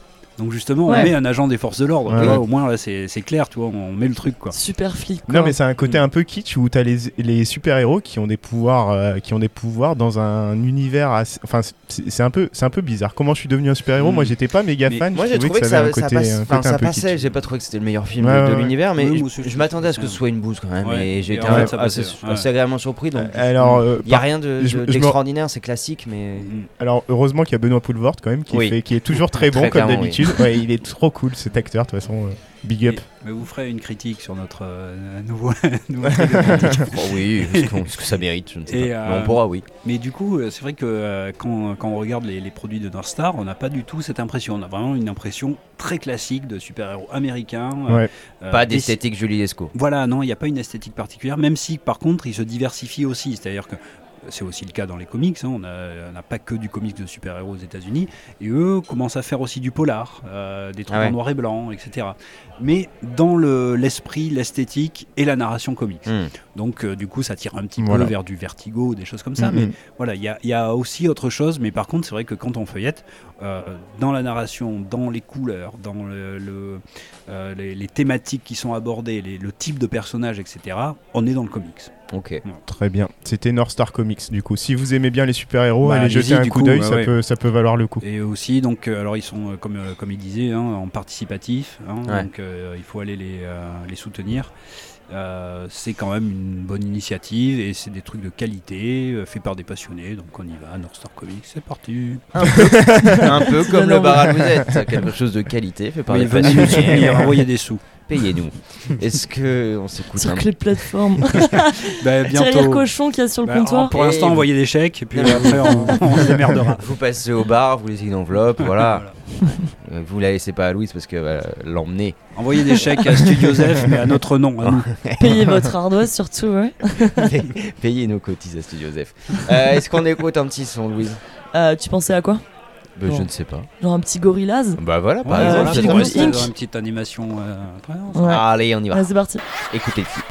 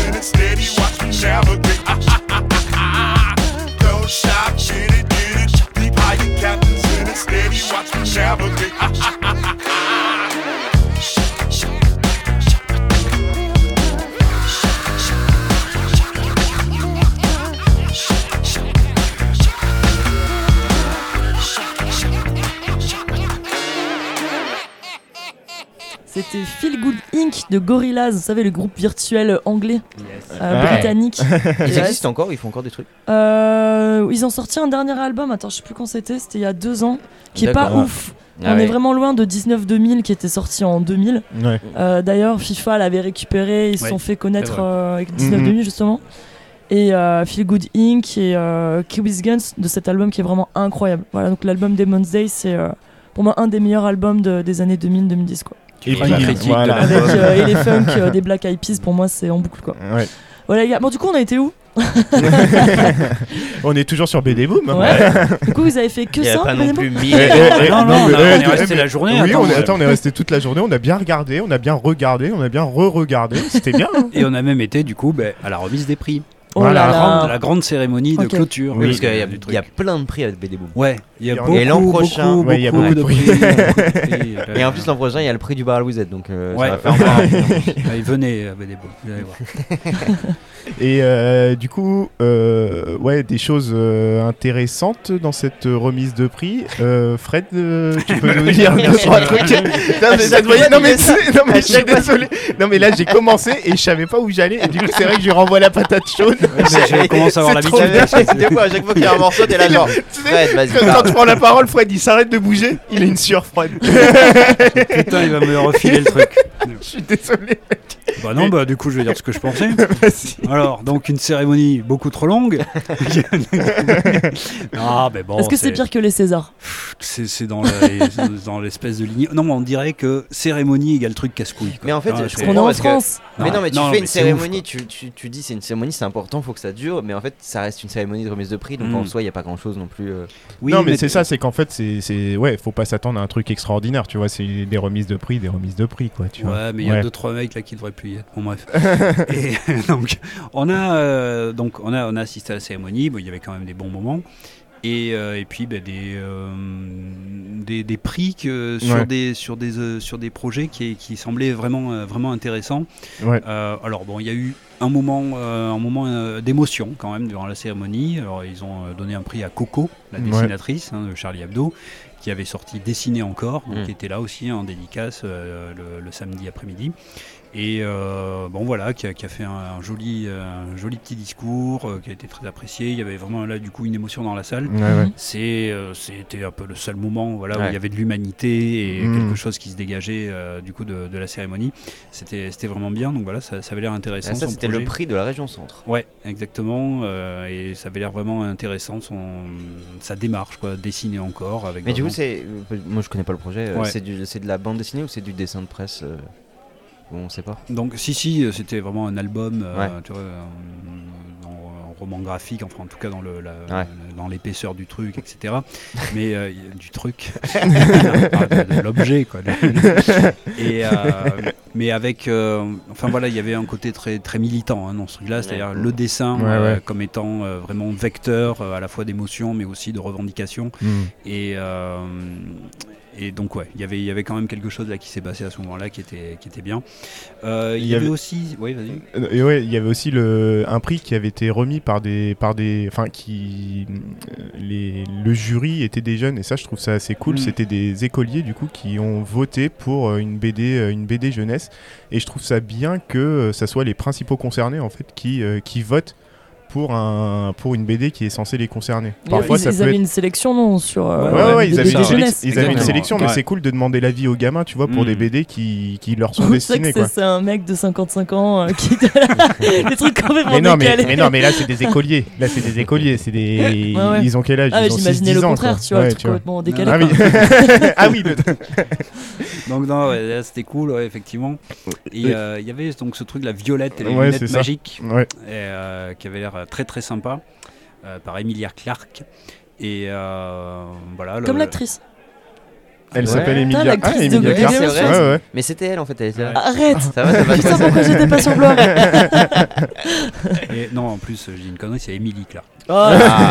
Non, en fait, c'est pour ça. C'est sa euh, cousine. ouais, j'ai dû squeezer dans ma tête avec Emilia. Et euh, donc, C'est la version ça- Julie Lescaut. Et, euh, et donc ouais, ça, ça avait l'air euh, très cool. Euh, donc et les, les enfants avaient, euh, avaient l'air d'avoir voté massivement quoi, pour, ce, Ouais, ouais. euh, pour ce projet-là. Ils ont, ils ont beaucoup aimé. C'est vrai que ben, on le voyait avec aussi celle qui avait gagné ça l'année dernière. Euh, ça les touche beaucoup justement, c'est ce que tu disais, tu vois, plutôt que ce soit un vieux mec de 55 ans, tu vois, qui fait des trucs pour les livres pour enfants, enfin qui, qui donne des prix pour les livres pour enfants, que ce soit justement Ouais. leur public Bah oui, oui, oui. qui, Bah oui. qui les plébiscite. Et euh, il y avait vraiment quelque chose, euh, elle tenait à leur prix beaucoup Mm. plus, tu vois, Oui, oui. que, que les autres. Alors il y a vrai, c'est- énorme corruption au prix des gamins, tu sais. Non mais sais c'est pas, vrai que c'est- alors. c'est- non mais c'est vrai que c'est la limite de tous ces remises de prix, euh, tu sais, dans les festivals, etc., où t'es jugé en fait par des experts. Alors chose qui est Mm. qui peut être bien en soi, dans le Mm. sens où euh, bah, t'es critiqué par des gens qui sont experts de ton médium, mais en fait, on se pose rarement la question de la, La réception et de la sensibilité des, des gens qui peuvent découvrir Ouais. un travail un peu nouveau, etc. Et, et voilà, du coup, remettre ces personnes-là un peu au centre du festival aussi, c'est c'est cool, quoi. Ouais. C'est vraiment Mais bien, ça, c'est valable pour tous les arts. J'ai l'impression que Ah plus ouais, t'es expert dans un domaine, Mm, et moins tu vas t'enlever cette espèce de sensibilité qui fait que t'es là pour quand même le consommer de façon très simple. T'es Ouais, comme ouais. un enfant en fait qui le voit comme un, Mm. un vrai support de divertissement. Ouais, ouais. C'est pas du, du tout les mêmes filtres. euh. Ouais, ça, ça peut être intéressant. hein, ce que tu dis, effectivement, jusqu'à quel point justement les gens trop experts dans la critique n'ont plus du tout le même regard Mm. tu qu'un public de base euh, à qui c'est Ouais. destiné. Je sais que moi, certes- certaines fois, tu sais, tu, tu regardes des trucs et t'es tellement dans le dans l'analyse ou dans le, di- Mm. dans le que- que référencement. kiffé ou- Ouais, la question. Et, et en fait, que tu te, aimé tu te détaches, ouais, mais tu te détaches même euh, de, de l'œuvre que Ouais. tu es en train de regarder Mm. ou que tu es en train de Mm. de- d'écouter, etc. Quoi. Donc, euh, donc, Et peut-être même qu'on n'attend plus la même chose Oui, que oui, le oui. public de base. Quoi. On ouais. veut autre chose Oui. que- que. Et des- du coup, ouais. des fois, c'est aussi pour ça que des fois, il y a des, des énormes différences entre la critique et le public. On, Ouais. se, on se demande pourquoi, Ouais, machin. tu, tu- il suffit d'aller faire un tour sur la ciné, euh, voir. euh, Ouais, Les critique les- je regarde jamais sur Allociné. bah, oui, ouais. bah, Généralement, tout- tu vois un Télérama, Non, tu sais que ça va être de la merde. Oui, mais le, du coup, Mais- l'agrégation quoi, peut être Ouais. intéressante. et c'est et c'est encore plus fort pour les enfants, je trouve, parce que tu vois, Ah oui. on grandit, on n'a plus le même regard sur Ouais, le monde, on voit plus les mêmes les choses de la même manière, et Mm. tu te dis, mais mais ça a le droit et et ça a le droit de plaire à un enfant sans que ça plaise à un adulte, et du coup remettre les enfants au centre euh, de produits qui leur sont destinés, bah, c'est c'est cool, quoi. Et surtout les rapprocher des bouquins. Tu vois, vraiment. euh, non, mais c'est vrai, non, mais sans, sans, sans déconner, ça va vraiment euh, essayer de donner ce goût-là de la oui, oui, lecture. oui, Et ça te passe de plus en plus par le bien visuel. sûr. Mm. Bien Et sûr. passer par le biais de la BD, le roman graphique. euh, Mm, mm. C'est Euh, exactement ce qu'a c'est- dit Blanquer euh, ce, ce week-end. euh, mais- je l'ai dit, ça. Louisette, Louisette en marche. Ah, qu'il faisait un truc mais justement pour le festival de BD d'Angoulême qui va avoir lieu, donc il y avait une conférence machin, et il a dit que la BD c'était hyper, hyper important parce que ça permettait d'aller Mm. vers la lecture machin. Merci Jean-Michel. Et, voilà, et ça a été diversement compris. C'est-à-dire, est-ce qu'il voulait dire que euh, Ouais, la c'est BD un c'était pas de la escalier, lecture, ouais. voilà, c'était un escalier Mm. vers la lecture, ou est-ce que c'est une porte d'entrée, enfin, tu Ouais, vois, ouais. et que voilà, c'est de la lecture, mais que ça permet de, aux gens de, de lire, quoi, Mm. justement. Alors, a priori, je pense pas que à Angoulême justement, il aurait dit ça, mais vu qu'il est assez Avec connu, un énorme fuck. mais voilà, Toi, vu qu'il toi. raconte que des conneries, c'est possible aussi. Non mais ça m'étonnerait pas tu vois avec une certaine image de, de ce que ça doit être la culture Mm. de se dire bah au moins ça permet ça Bah, vu les programmes qu'il a, qu'il a pondus, hein, Oui, on- on fera une critique de Jean-Michel Blanquer sur notre nouvelle émission de critique. Et euh, du coup, euh, en plus de. Attends juste pardon Ouais, pardon, pardon. Euh, ça c'est un avantage quand même de, de BD Boom c'est qu'au moins il n'y a pas les, les- tout le gouvernement qui vient faire un tour Ah, mais voilà. justement, ils en ont parlé. c'est vrai Parce qu'il il y avait euh, Roselyne Bachelot ou je sais pas trop quoi là. Ah oui, ils ont fait une vanne qui sur était là euh, Rose Bli- Non, Ah non. justement. Mais euh, non, Enfin, enfin, il, euh, il- donc il l'a nommée la ministre de la Santé. Ouais. Ben, parce qu'elle doit être ministre de la Elle revendait Santé. des vaccins H1N1, c'est Non, ça elle, doit, elle doit sans doute être ministre de la Santé parce que si elle était ministre de la Culture, elle serait venue, Elle, elle elle serait venue à voir. BD Boom. Et là, non, elle, elle Non, mais en plus, je crois qu'il y avait quand même euh, le Premier ministre ou machin qui était passé il y a pas longtemps. Ouais. Et, Ah oui. et mais personne n'est venu, tu vois, dans l'organisation de Beneboom et tout ça. Donc, Mm. euh, Oui, oui, je oui. crois qu'ils sont passés Oui, à mais Blois. parce qu'ils viennent aux journées de l'histoire il Exactement. y a Véran qui était là il y a trois semaines c'est ça. Ouais, c'est ça.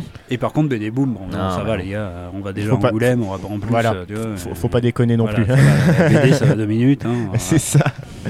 Et Euh, alors justement, dans les, euh, dans, dans les, euh, les, dans prix. les prix qui sont remis, ouais. Ouais, merci.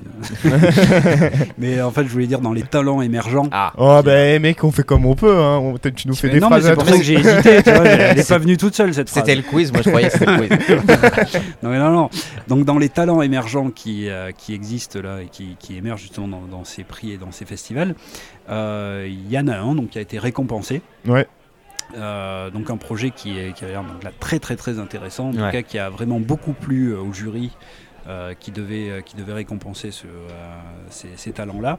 Donc c'est le projet, enfin c'est le- la bande dessinée d'Arc Quentin Ouais. par Matao.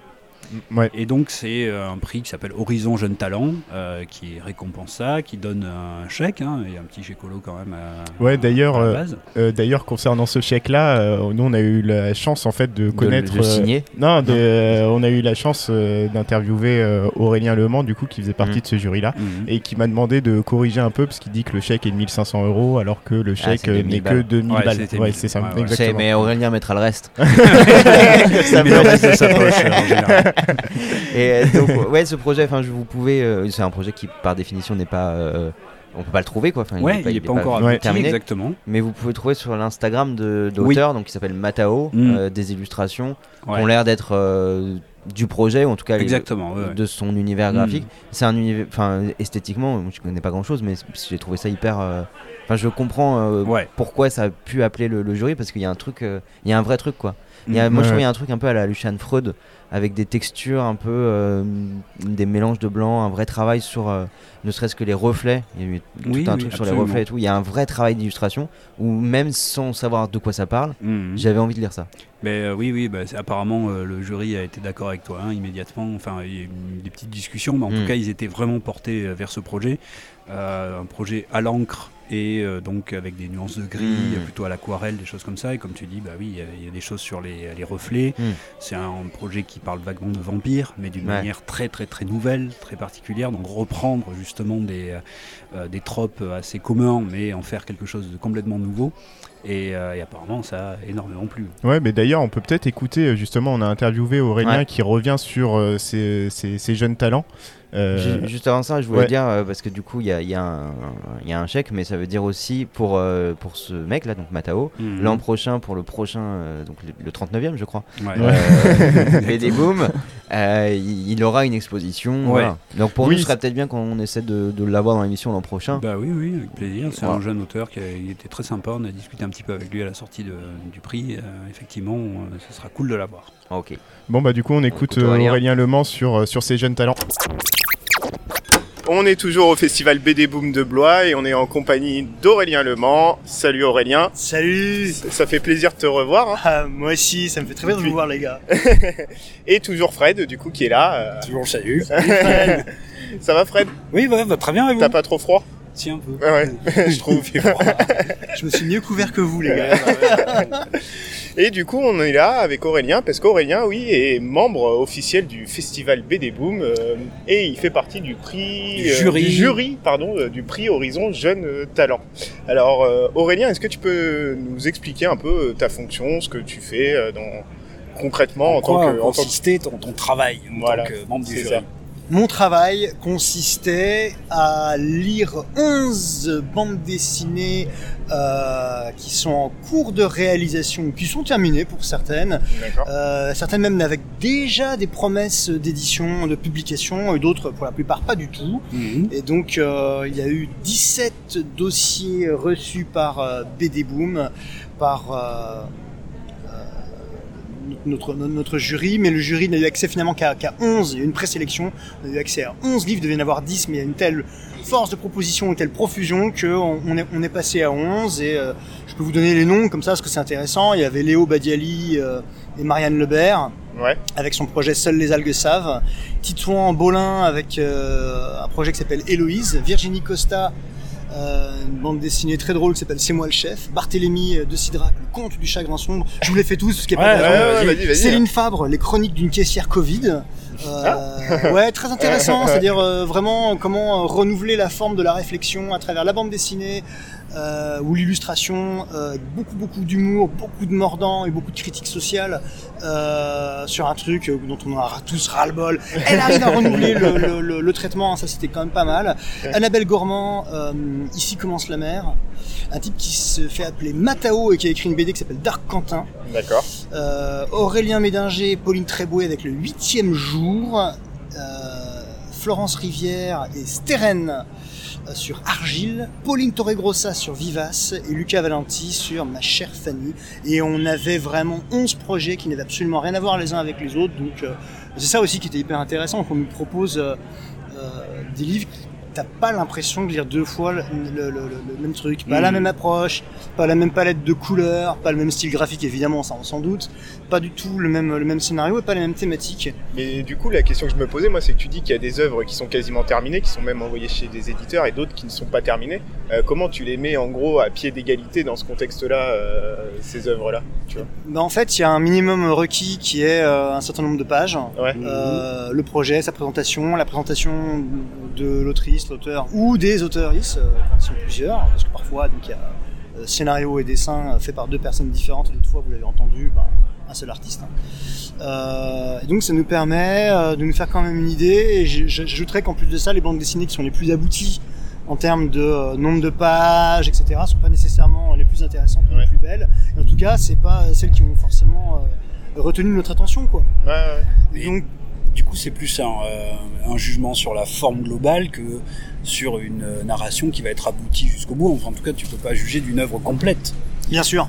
L'idée, c'est de filer un coup de main. C'est ça, hein, le, D'accord. le, le, le- le- j'aurais peut-être dû commencer par ça d'ailleurs. Le, le, le bien fondé de ce, de, ce, de ce prix, il est de filer un coup de main à quelqu'un qui est pas connu dans le monde de la bande dessinée et qui, euh, qui veut sortir un, un, un premier livre ou qui est en, en cours de, euh, de signature d'un premier livre mais qui est pas encore, qui est pas encore euh, Mmh. commercialisé et qui fait un, qui fait un deuxième, euh, un deuxième ouvrage et, et l'idée c'est de, bon, ce sont tous des gens qui sont jeunes. Je crois que le, l'âge maximum, je sais plus, je sais plus ce que c'est, mais je perds de bêtises, d'être en 25, entre 25 et 30 ans. hein. Ouais, ouais. Et donc c'est vraiment filé, c'est un, c'est un petit coup de main qui est plus symbolique qu'autre chose. C'est un prix qui est décerné dans un festival quand même qui a, qui a son prestige, c'est BD Boom.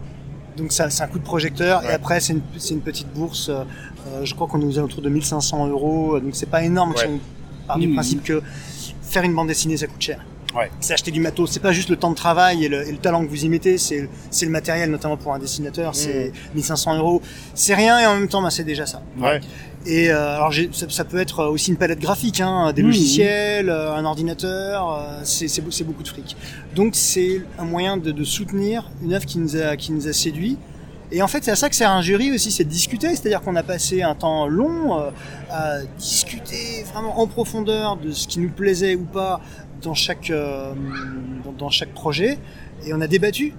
Ouais, Et c'est vrai que sur la base de seulement quelques pages, Hmm. euh, mais aussi d'un- de comment c'est présenté, on arrive à se, à se faire une idée. Moi, par exemple, il y a un bouquin que j'ai très très envie de voir un jour euh, publié, c'est de Pauline Tréboué et Aurélien Médinger. Pauline Tréboué au dessin et Aurélien Médinger euh, au scénar. Une espèce de science-fiction, un petit peu ésotérique, avec en même temps une énergie très manga, mais des couleurs absolument européennes. C'est très sympa, c'est très dynamique, c'est plein de vivacité. Je trouve que la narration, d'un point de vue vraiment euh, de l'image et du découpage, elle est géniale. Ouais, j'aimerais beaucoup que ce, que ce livre, qu'on ne donc pas sélectionné, hein, je vous le dis tout de suite, enfin, j'aimerais beaucoup que ça, que ça voit le jour, et euh, j'aimerais pouvoir le lire, euh, parce que je, Mm. ça, ça me fait vraiment envie. Euh, après, il y a aussi des sujets où on se dit, on y est très très sensible. Par exemple, Argile de Florence Rivière à Steren, c'est un, c'est un bouquin, c'est une BD sur, euh, sur, euh, sur le, le problème du consentement et du viol, et sur une fille qui Ouais. se rend compte longtemps après qu'en fait elle a été violée, parfois à répétition, par son mec, son mec officiel, hein, et elle se dit, et, et, euh, sous prétexte que c'est dans, dans, dans le couple, et sous prétexte que j'ai- rien dit, que je me suis pas forcément euh, débattu, euh, je me suis arnaqué moi-même en faisant comme si c'était pas un viol, mais en fait c'en était un, avec Mmh. euh, vraiment avec de, la, avec de la violence, avec euh, beaucoup de choses comme ça. Et donc c'est, il y a eu un gros gros gros débat parce que moi je trouvais que quand je voyais ces images, je trouvais qu'elles étaient tout sauf sexy. Et Ouais. que et qu'en plus quand il y avait la bascule où on comprend que oui il s'agit d'un viol, c'est c'est c'est alors qu'en même temps c'est fait avec énormément de pudeur. J'ai trouvé ça terrible et donc très fort et très nécessaire. Et euh, voilà bon c'est un bouquin sur la masculinité toxique. Alors on va dire ouais mais c'est cliché machin. On va aussi dire oui mais euh, C'est des Euh, sujets de société. du c'est une réalité. ouais. D'autres qui vont dire c'est vrai, il faut se battre contre ça, mais euh, est-ce que on, on- est-ce qu'on discerne, est-ce qu'on décerne pardon un prix à une BD parce qu'elle parle d'un sujet important ou parce qu'elle a une bonne BD Et là Ouais. notre, notre rôle il est effectivement d'aller là-dedans, c'est-à-dire moi Argile j'ai envie que ça existe, j'ai envie que ça arrive et j'ai envie de le lire et j'ai envie de le faire lire que les gens prennent conscience de plein de trucs parce que je pense aussi que les mecs qui sont dans ces positions-là, ils se rendent pas forcément compte de ce qu'ils font. Oui, oui. Et, euh, et je vais pas dire que c'est pas leur faute, c'est complètement leur responsabilité. euh, de voilà. Après, euh, ben, c'est un problème d'éducation, comme tu disais il y a des temps. faut, c'est un problème de société, c'est un problème de civilisation, presque j'ai envie de ouais. dire. Euh, Et du coup, tu disais que euh, du coup, c'était une petite aide financière d'un montant de 1500 euros, mais est-ce qu'au final, le fait d'être sur un festival, quand même, on a toutes les maisons d'édition qui sont là aussi, ça peut être aussi un coup de pub et un Absolument. coup de projo et une mise, euh, enfin, du réseautage quoi pour eux et permettre, voilà, qu'ils rencontrent de grands acteurs du monde de la BD. C'est ce qu'on souhaite, je crois. C'est ce qu'on souhaite. On a très envie, évidemment, que euh, celui qu'on a, la bande dessinée qu'on a élu, soit, soit, soit édité le plus vite possible, voir jusqu'où ça va. On, a vu un certain nombre de pages. Je vais vous dire à la fin qui c'est, parce que je sais que la, ça n'a pas encore été annoncé au moment où vous enregistrez cet entretien. Mais, Mais ça euh, sera annoncé quand on sera diffusé. Voilà. donc, donc il n'y a pas, de- y a pas de, il y a pas de spoil, parce que moi, évidemment, j'ai un, un droit de réserve. Vous comprenez, je dois, je dois, Ouais, bien je dois sûr. garder évidemment l'information top Bien sûr. Euh, ce livre, dans sa narration, c'était exceptionnel. Voilà quelqu'un, un, je- un jeune auteur, je crois qu'il a tout juste 23 ans, qui maîtrise euh, la bande dessinée pour inventer ses, ses propres codes d'une manière qui est hyper limpide, qui est hyper agréable. Sur du muet, aussi bien que Mm. sur des, des scènes dialoguées, ou sur des dialogues qui sont superposés, des toutes petites scènes quotidiennes où on voit juste des mains euh, qui, qui, qui, qui, qui, qui prennent le thé. Et, euh, et nous mettent tout de suite dans une action, dans une ambiance. C'est du noir et blanc, c'est euh, c'est peint, c'est de l'ancrage et de la un peu de peinture. C'est très très très très très beau. C'est une histoire de vampire. D'accord. On s'y attend pas, on bascule dans le fantastique. C'est super bien. Et franchement, on en a vu que des, que des grosses bribes, mais des bribes. Ça s'appelle donc euh, Dark Quentin D'accord. de Matao. Je, je baisse le- Oui, euh, comme si on était écouté, attention. Il y a des micros partout. Et moi, quand j'ai lu ça, d'emblée, je me suis dit, ah là, il se passe vraiment quelque chose. Elle est terminée cette BD là ou elle Euh, est je crois, en- je crois qu'elle, je crois qu'elle est finie. Je crois qu'elle est finie, que je crois même que, d'après ce que j'ai compris dans le dossier, et dont dont je me souviens, parce qu'il y a quand même 11 dossiers, dont certains sont très très denses, hein, Ouais, avec ouais. beaucoup d'in- d'informations. Euh, toujours utile hein, aussi pour peser le pour et le contre, un peu se Mhm. dire, voilà, même si moi je me base surtout quand même sur euh, ce que je vois. Sur moi, ce qui m'intéresse, c'est les planches ou euh, des bouts du scénar non dessinés. Le, do- le dossier, c'est de l'enrobage. Ouais. Euh, je lis toujours le dossier après d'ailleurs. Au début, je ne lis que les pages de bande dessinée. Ça veut pas dire que les autres membres du jury font pareil, je sais pas comment ils font. Mm. Ouais, ouais. On n'a pas parlé de nos, nos modus operandi, on a juste parlé de ce qu'on aimait, de ce qu'on n'aimait pas. Un usage de la couleur, euh, le lettrage, euh, comment on marie la palette graphique, les, les- les outils informatiques avec un ancrage plus simple, des choses comme ça. Euh, Et puis c'est une bonne façon de procéder. Moi, je trouve partir du médium en lui-même qu'on va qu'on va décider d'aider, parce qu'il y a des gens qui peuvent être euh, pas forcément à l'aise dans le, le développement de l'écrit ou développer les idées à l'écrit. Et pourtant, euh, quand ils sont dans leur BD et tout ça, ils font des choses exceptionnelles qui sont Ah, pas grave. forcément capables Mm. de d'expliquer, etc. Et pourtant, qui s'expriment d'une remarquable manière euh, à travers la BD, quoi. C'est complètement ça. Et puis il y a des gens qui vont super bien comprendre comment ça fonctionne pour séduire les, les institutions. Sauf que là, ils s'adressent pas à des institutions, ils s'adressent à, à, des, à, des, à, des, à des gens sensibles à la bande dessinée, Ouais, euh, euh, qui ont une culture, des cultures de la bande dessinée.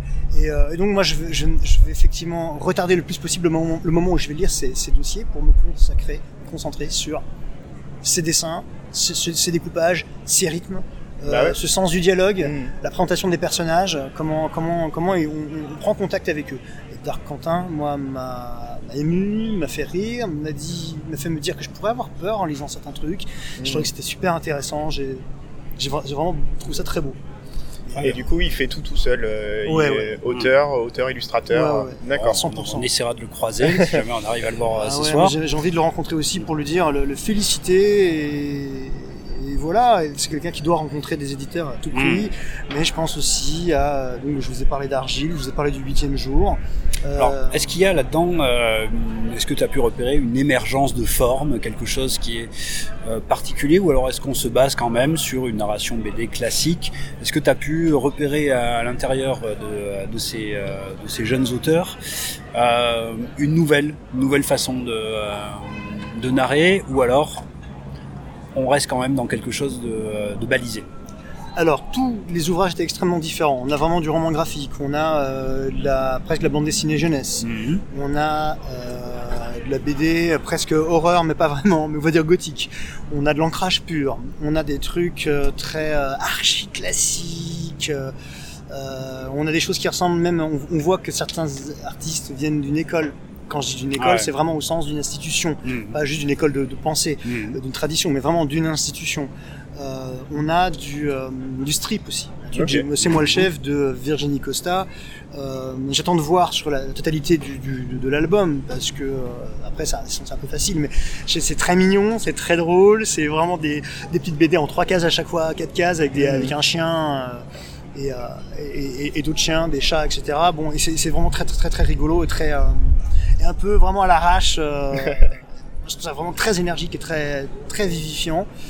Et puis on a des trucs au contraire où c'est de l'enluminure à la limite. Hein. Je crois que c'est le conte du chagrin sombre de Barthélemy de Sidrac où on a vraiment un, un travail hyper, euh, hyper intéressant qui moi m'a pas séduit. Et en même temps, je vois des choses, je me dis tiens, c'est- intéressant. Mais en même temps, j'ai l'impression de voir des choses aussi qui viennent d'une autre époque.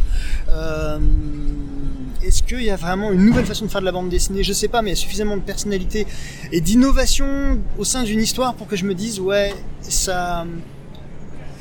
La grande question, c'est comment un auteur se réapproprie les codes de la BD Mhm. alors que euh, la bande dessinée, elle s'est jamais aussi bien portée. Alors je dis pas d'un niveau économique, hein, les auteurs crèvent la dalle. hein. Ouais. Mais en termes de créativité, en termes d'innovation et en termes de profusion de maisons d'édition spécialisées là-dedans, ça c'est jamais aussi bien porté qu'aujourd'hui, c'est c'est époustouflant.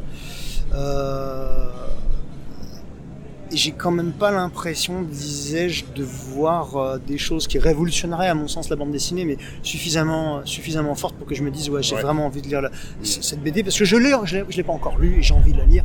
Ouais. Et je pense aussi des trucs comme Seules les algues savent. Euh, Léo Badiali et Marianne Lebert, c'est pas abouti, mais il y a un truc, il y a vraiment un truc euh, psychédélique, un travail sur la couleur qui est vraiment très chouette. Il n'y a pas une énergie qui se qui ferait que je me dirais tiens on a une génération qui, qui apparaît. Non cette génération elle est tellement euh, variée et bigarrée qu'on peut pas Ah ouais. peut pas lui coller une, une étiquette ou une, une identité. Et euh, j'ai adoré ici commence la mer d'Annabelle Gourmand euh, qui est une bande dessinée que j'ai défendue aussi. Moi je voulais vraiment que ce soit Dark Quentin qui soit sélectionné mais j'étais prêt à défendre vraiment ici commence la mer Et il y a eu des, euh, des gros débats dans le jury pour, euh, pour le gagnant où ça a eu, il y a eu quand même un consensus assez rapidement. Il y a un, un consensus assez, assez, assez rapide. Euh, c'est celui qui a tout de suite eu euh, le plus gros nombre de, de voix. Et quand on a refait un, un tour euh, sur toutes les, tous les projets, euh, je sais plus si on était 6 ou 7 dans les membres du jury. Je crois qu'il a eu quand même. Il a eu évidemment plus de la majorité, si- mais euh, il l'a- il l'a il l'a- il l'a bien eu. Il a dû avoir 4 ou 5 voix hein, facile. D'accord. Euh, on était vraiment, on était vraiment sûr de nous. Il n'y a pas eu de très très gros débats. Donc, Il y a eu des débats sur d'autres, Ouais. des débats sur les autres œuvres. Ouais. Et après, au-delà du gagnant, ouais, c'est ça, c'est ce truc de se dire, euh, espérer en tout cas que même ceux qui n'ont pas gagné ce prix-là et qui peuvent euh, être dans des conditions économiques un peu difficiles, enfin qui peuvent, euh, enfin c'est pas évident en termes de- d'économie de, la BD, euh, qu'ils arrivent à trouver euh, les ressources pour réussir à sortir leur projet, surtout euh, au-delà du seul gagnant euh, du, du, ju- du, Mm. du prix Jeune Talent. Oui, puis en plus de ça, ton livre il sort, il est publié. Faut que tu rencontres en plus ton public. Ouais. Ça, c'est compliqué. Euh, c'est pas le tout de se dire ah j'ai fait mon livre, c'est génial. Non, ça c'est un peu masturbatoire. Il faut, il faut le faire vivre ce livre sans forcément gagner des millions avec. Il faut que il rencontre ses lecteurs, qu'il arrive dans des bibliothèques, Mm. aussi bien municipales que chez des particuliers. Éventuellement avoir un peu de presse, c'est quand même bien. Et, Et, comme tu disais, avec cette profusion euh, de livres qui sortent en permanence, en permanence, enfin, la, la bande dessinée, il y a une profusion qui est euh, peut-être même euh, disproportionnée. oui, je suis d'accord. euh, par rapport au public et au lectorat. Et ben oui, euh, arriver à être, euh, à faire ressortir un livre là-dedans, c'est très très difficile. Ouais. Mm. C'est c'est des choix courageux, c'est pour ça qu'ils sont soutenus par, par ce genre d'initiative. Et puis il faut pas oublier que euh, ça, c'est, enfin, je vous l'apprends peut-être, c'est dit très vite par euh, justement euh, euh, la maison de la BD par rapport à ce, à ce, à ce, ce- ce concours. On va appeler ça un concours.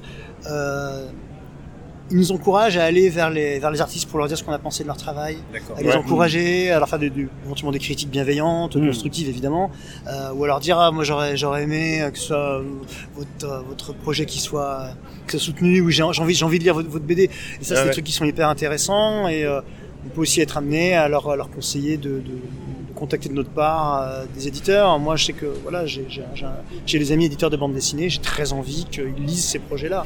Ouais. Peut-être que j'ai tort, que, que je suis pas en phase avec ce qu'ils cherchent actuellement, mais je pense que ça vaut le coup de. de- ces, rencontres-là, elles sont, elles sont capitales. Et puis, bien sûr, dans ce, dans ce cadre de BD Boom à Blois, euh, ça facilite beaucoup de, beaucoup de rencontres aussi, parce qu'on est dans un format euh, à la fois euh, assez, assez, assez gros pour, euh, pour attirer du monde et assez petit pour que les rencontres soient. Oui, c'est à taille humaine. hein, euh. Eh ben, merci Aurélien pour, euh, pour ces quelques mots, euh, ces quelques mots échangés et euh, on espère à très bientôt que tu reviennes au bar à Louisette euh, commander quelques verres quand même. Je hein. ne rêve que de ça.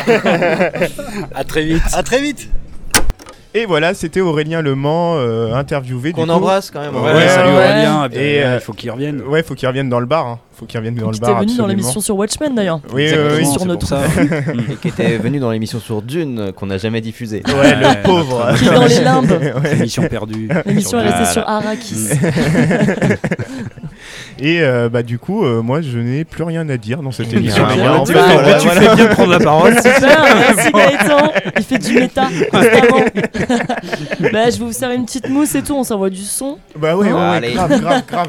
Donc merci pour, ben voilà, pour, à tout le monde hein, pour, pour de- cet accueil euh, durant cette édition de BD Boom. À l'année prochaine, où on espère être encore plus présent. Ah oui.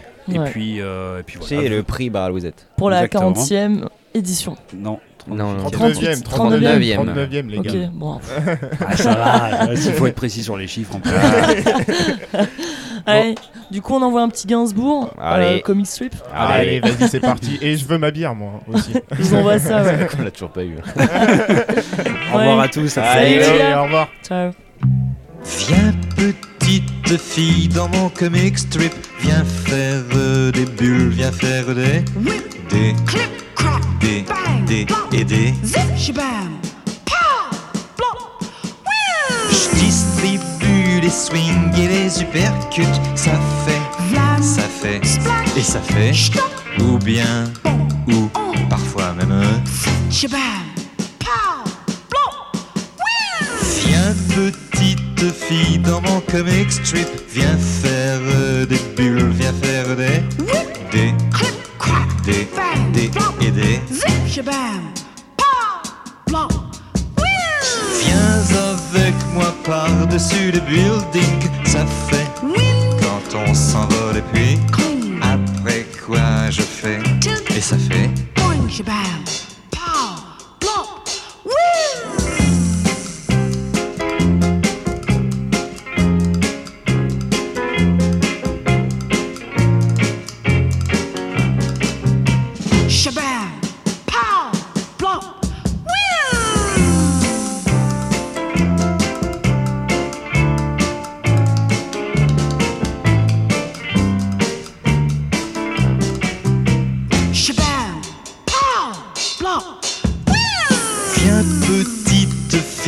Mon comic strip, viens faire des bulles, viens faire des des des des et des. N'aie pas peur bébé, agrippe-toi, je suis là pour te protéger. Ferme les yeux, embrasse-moi.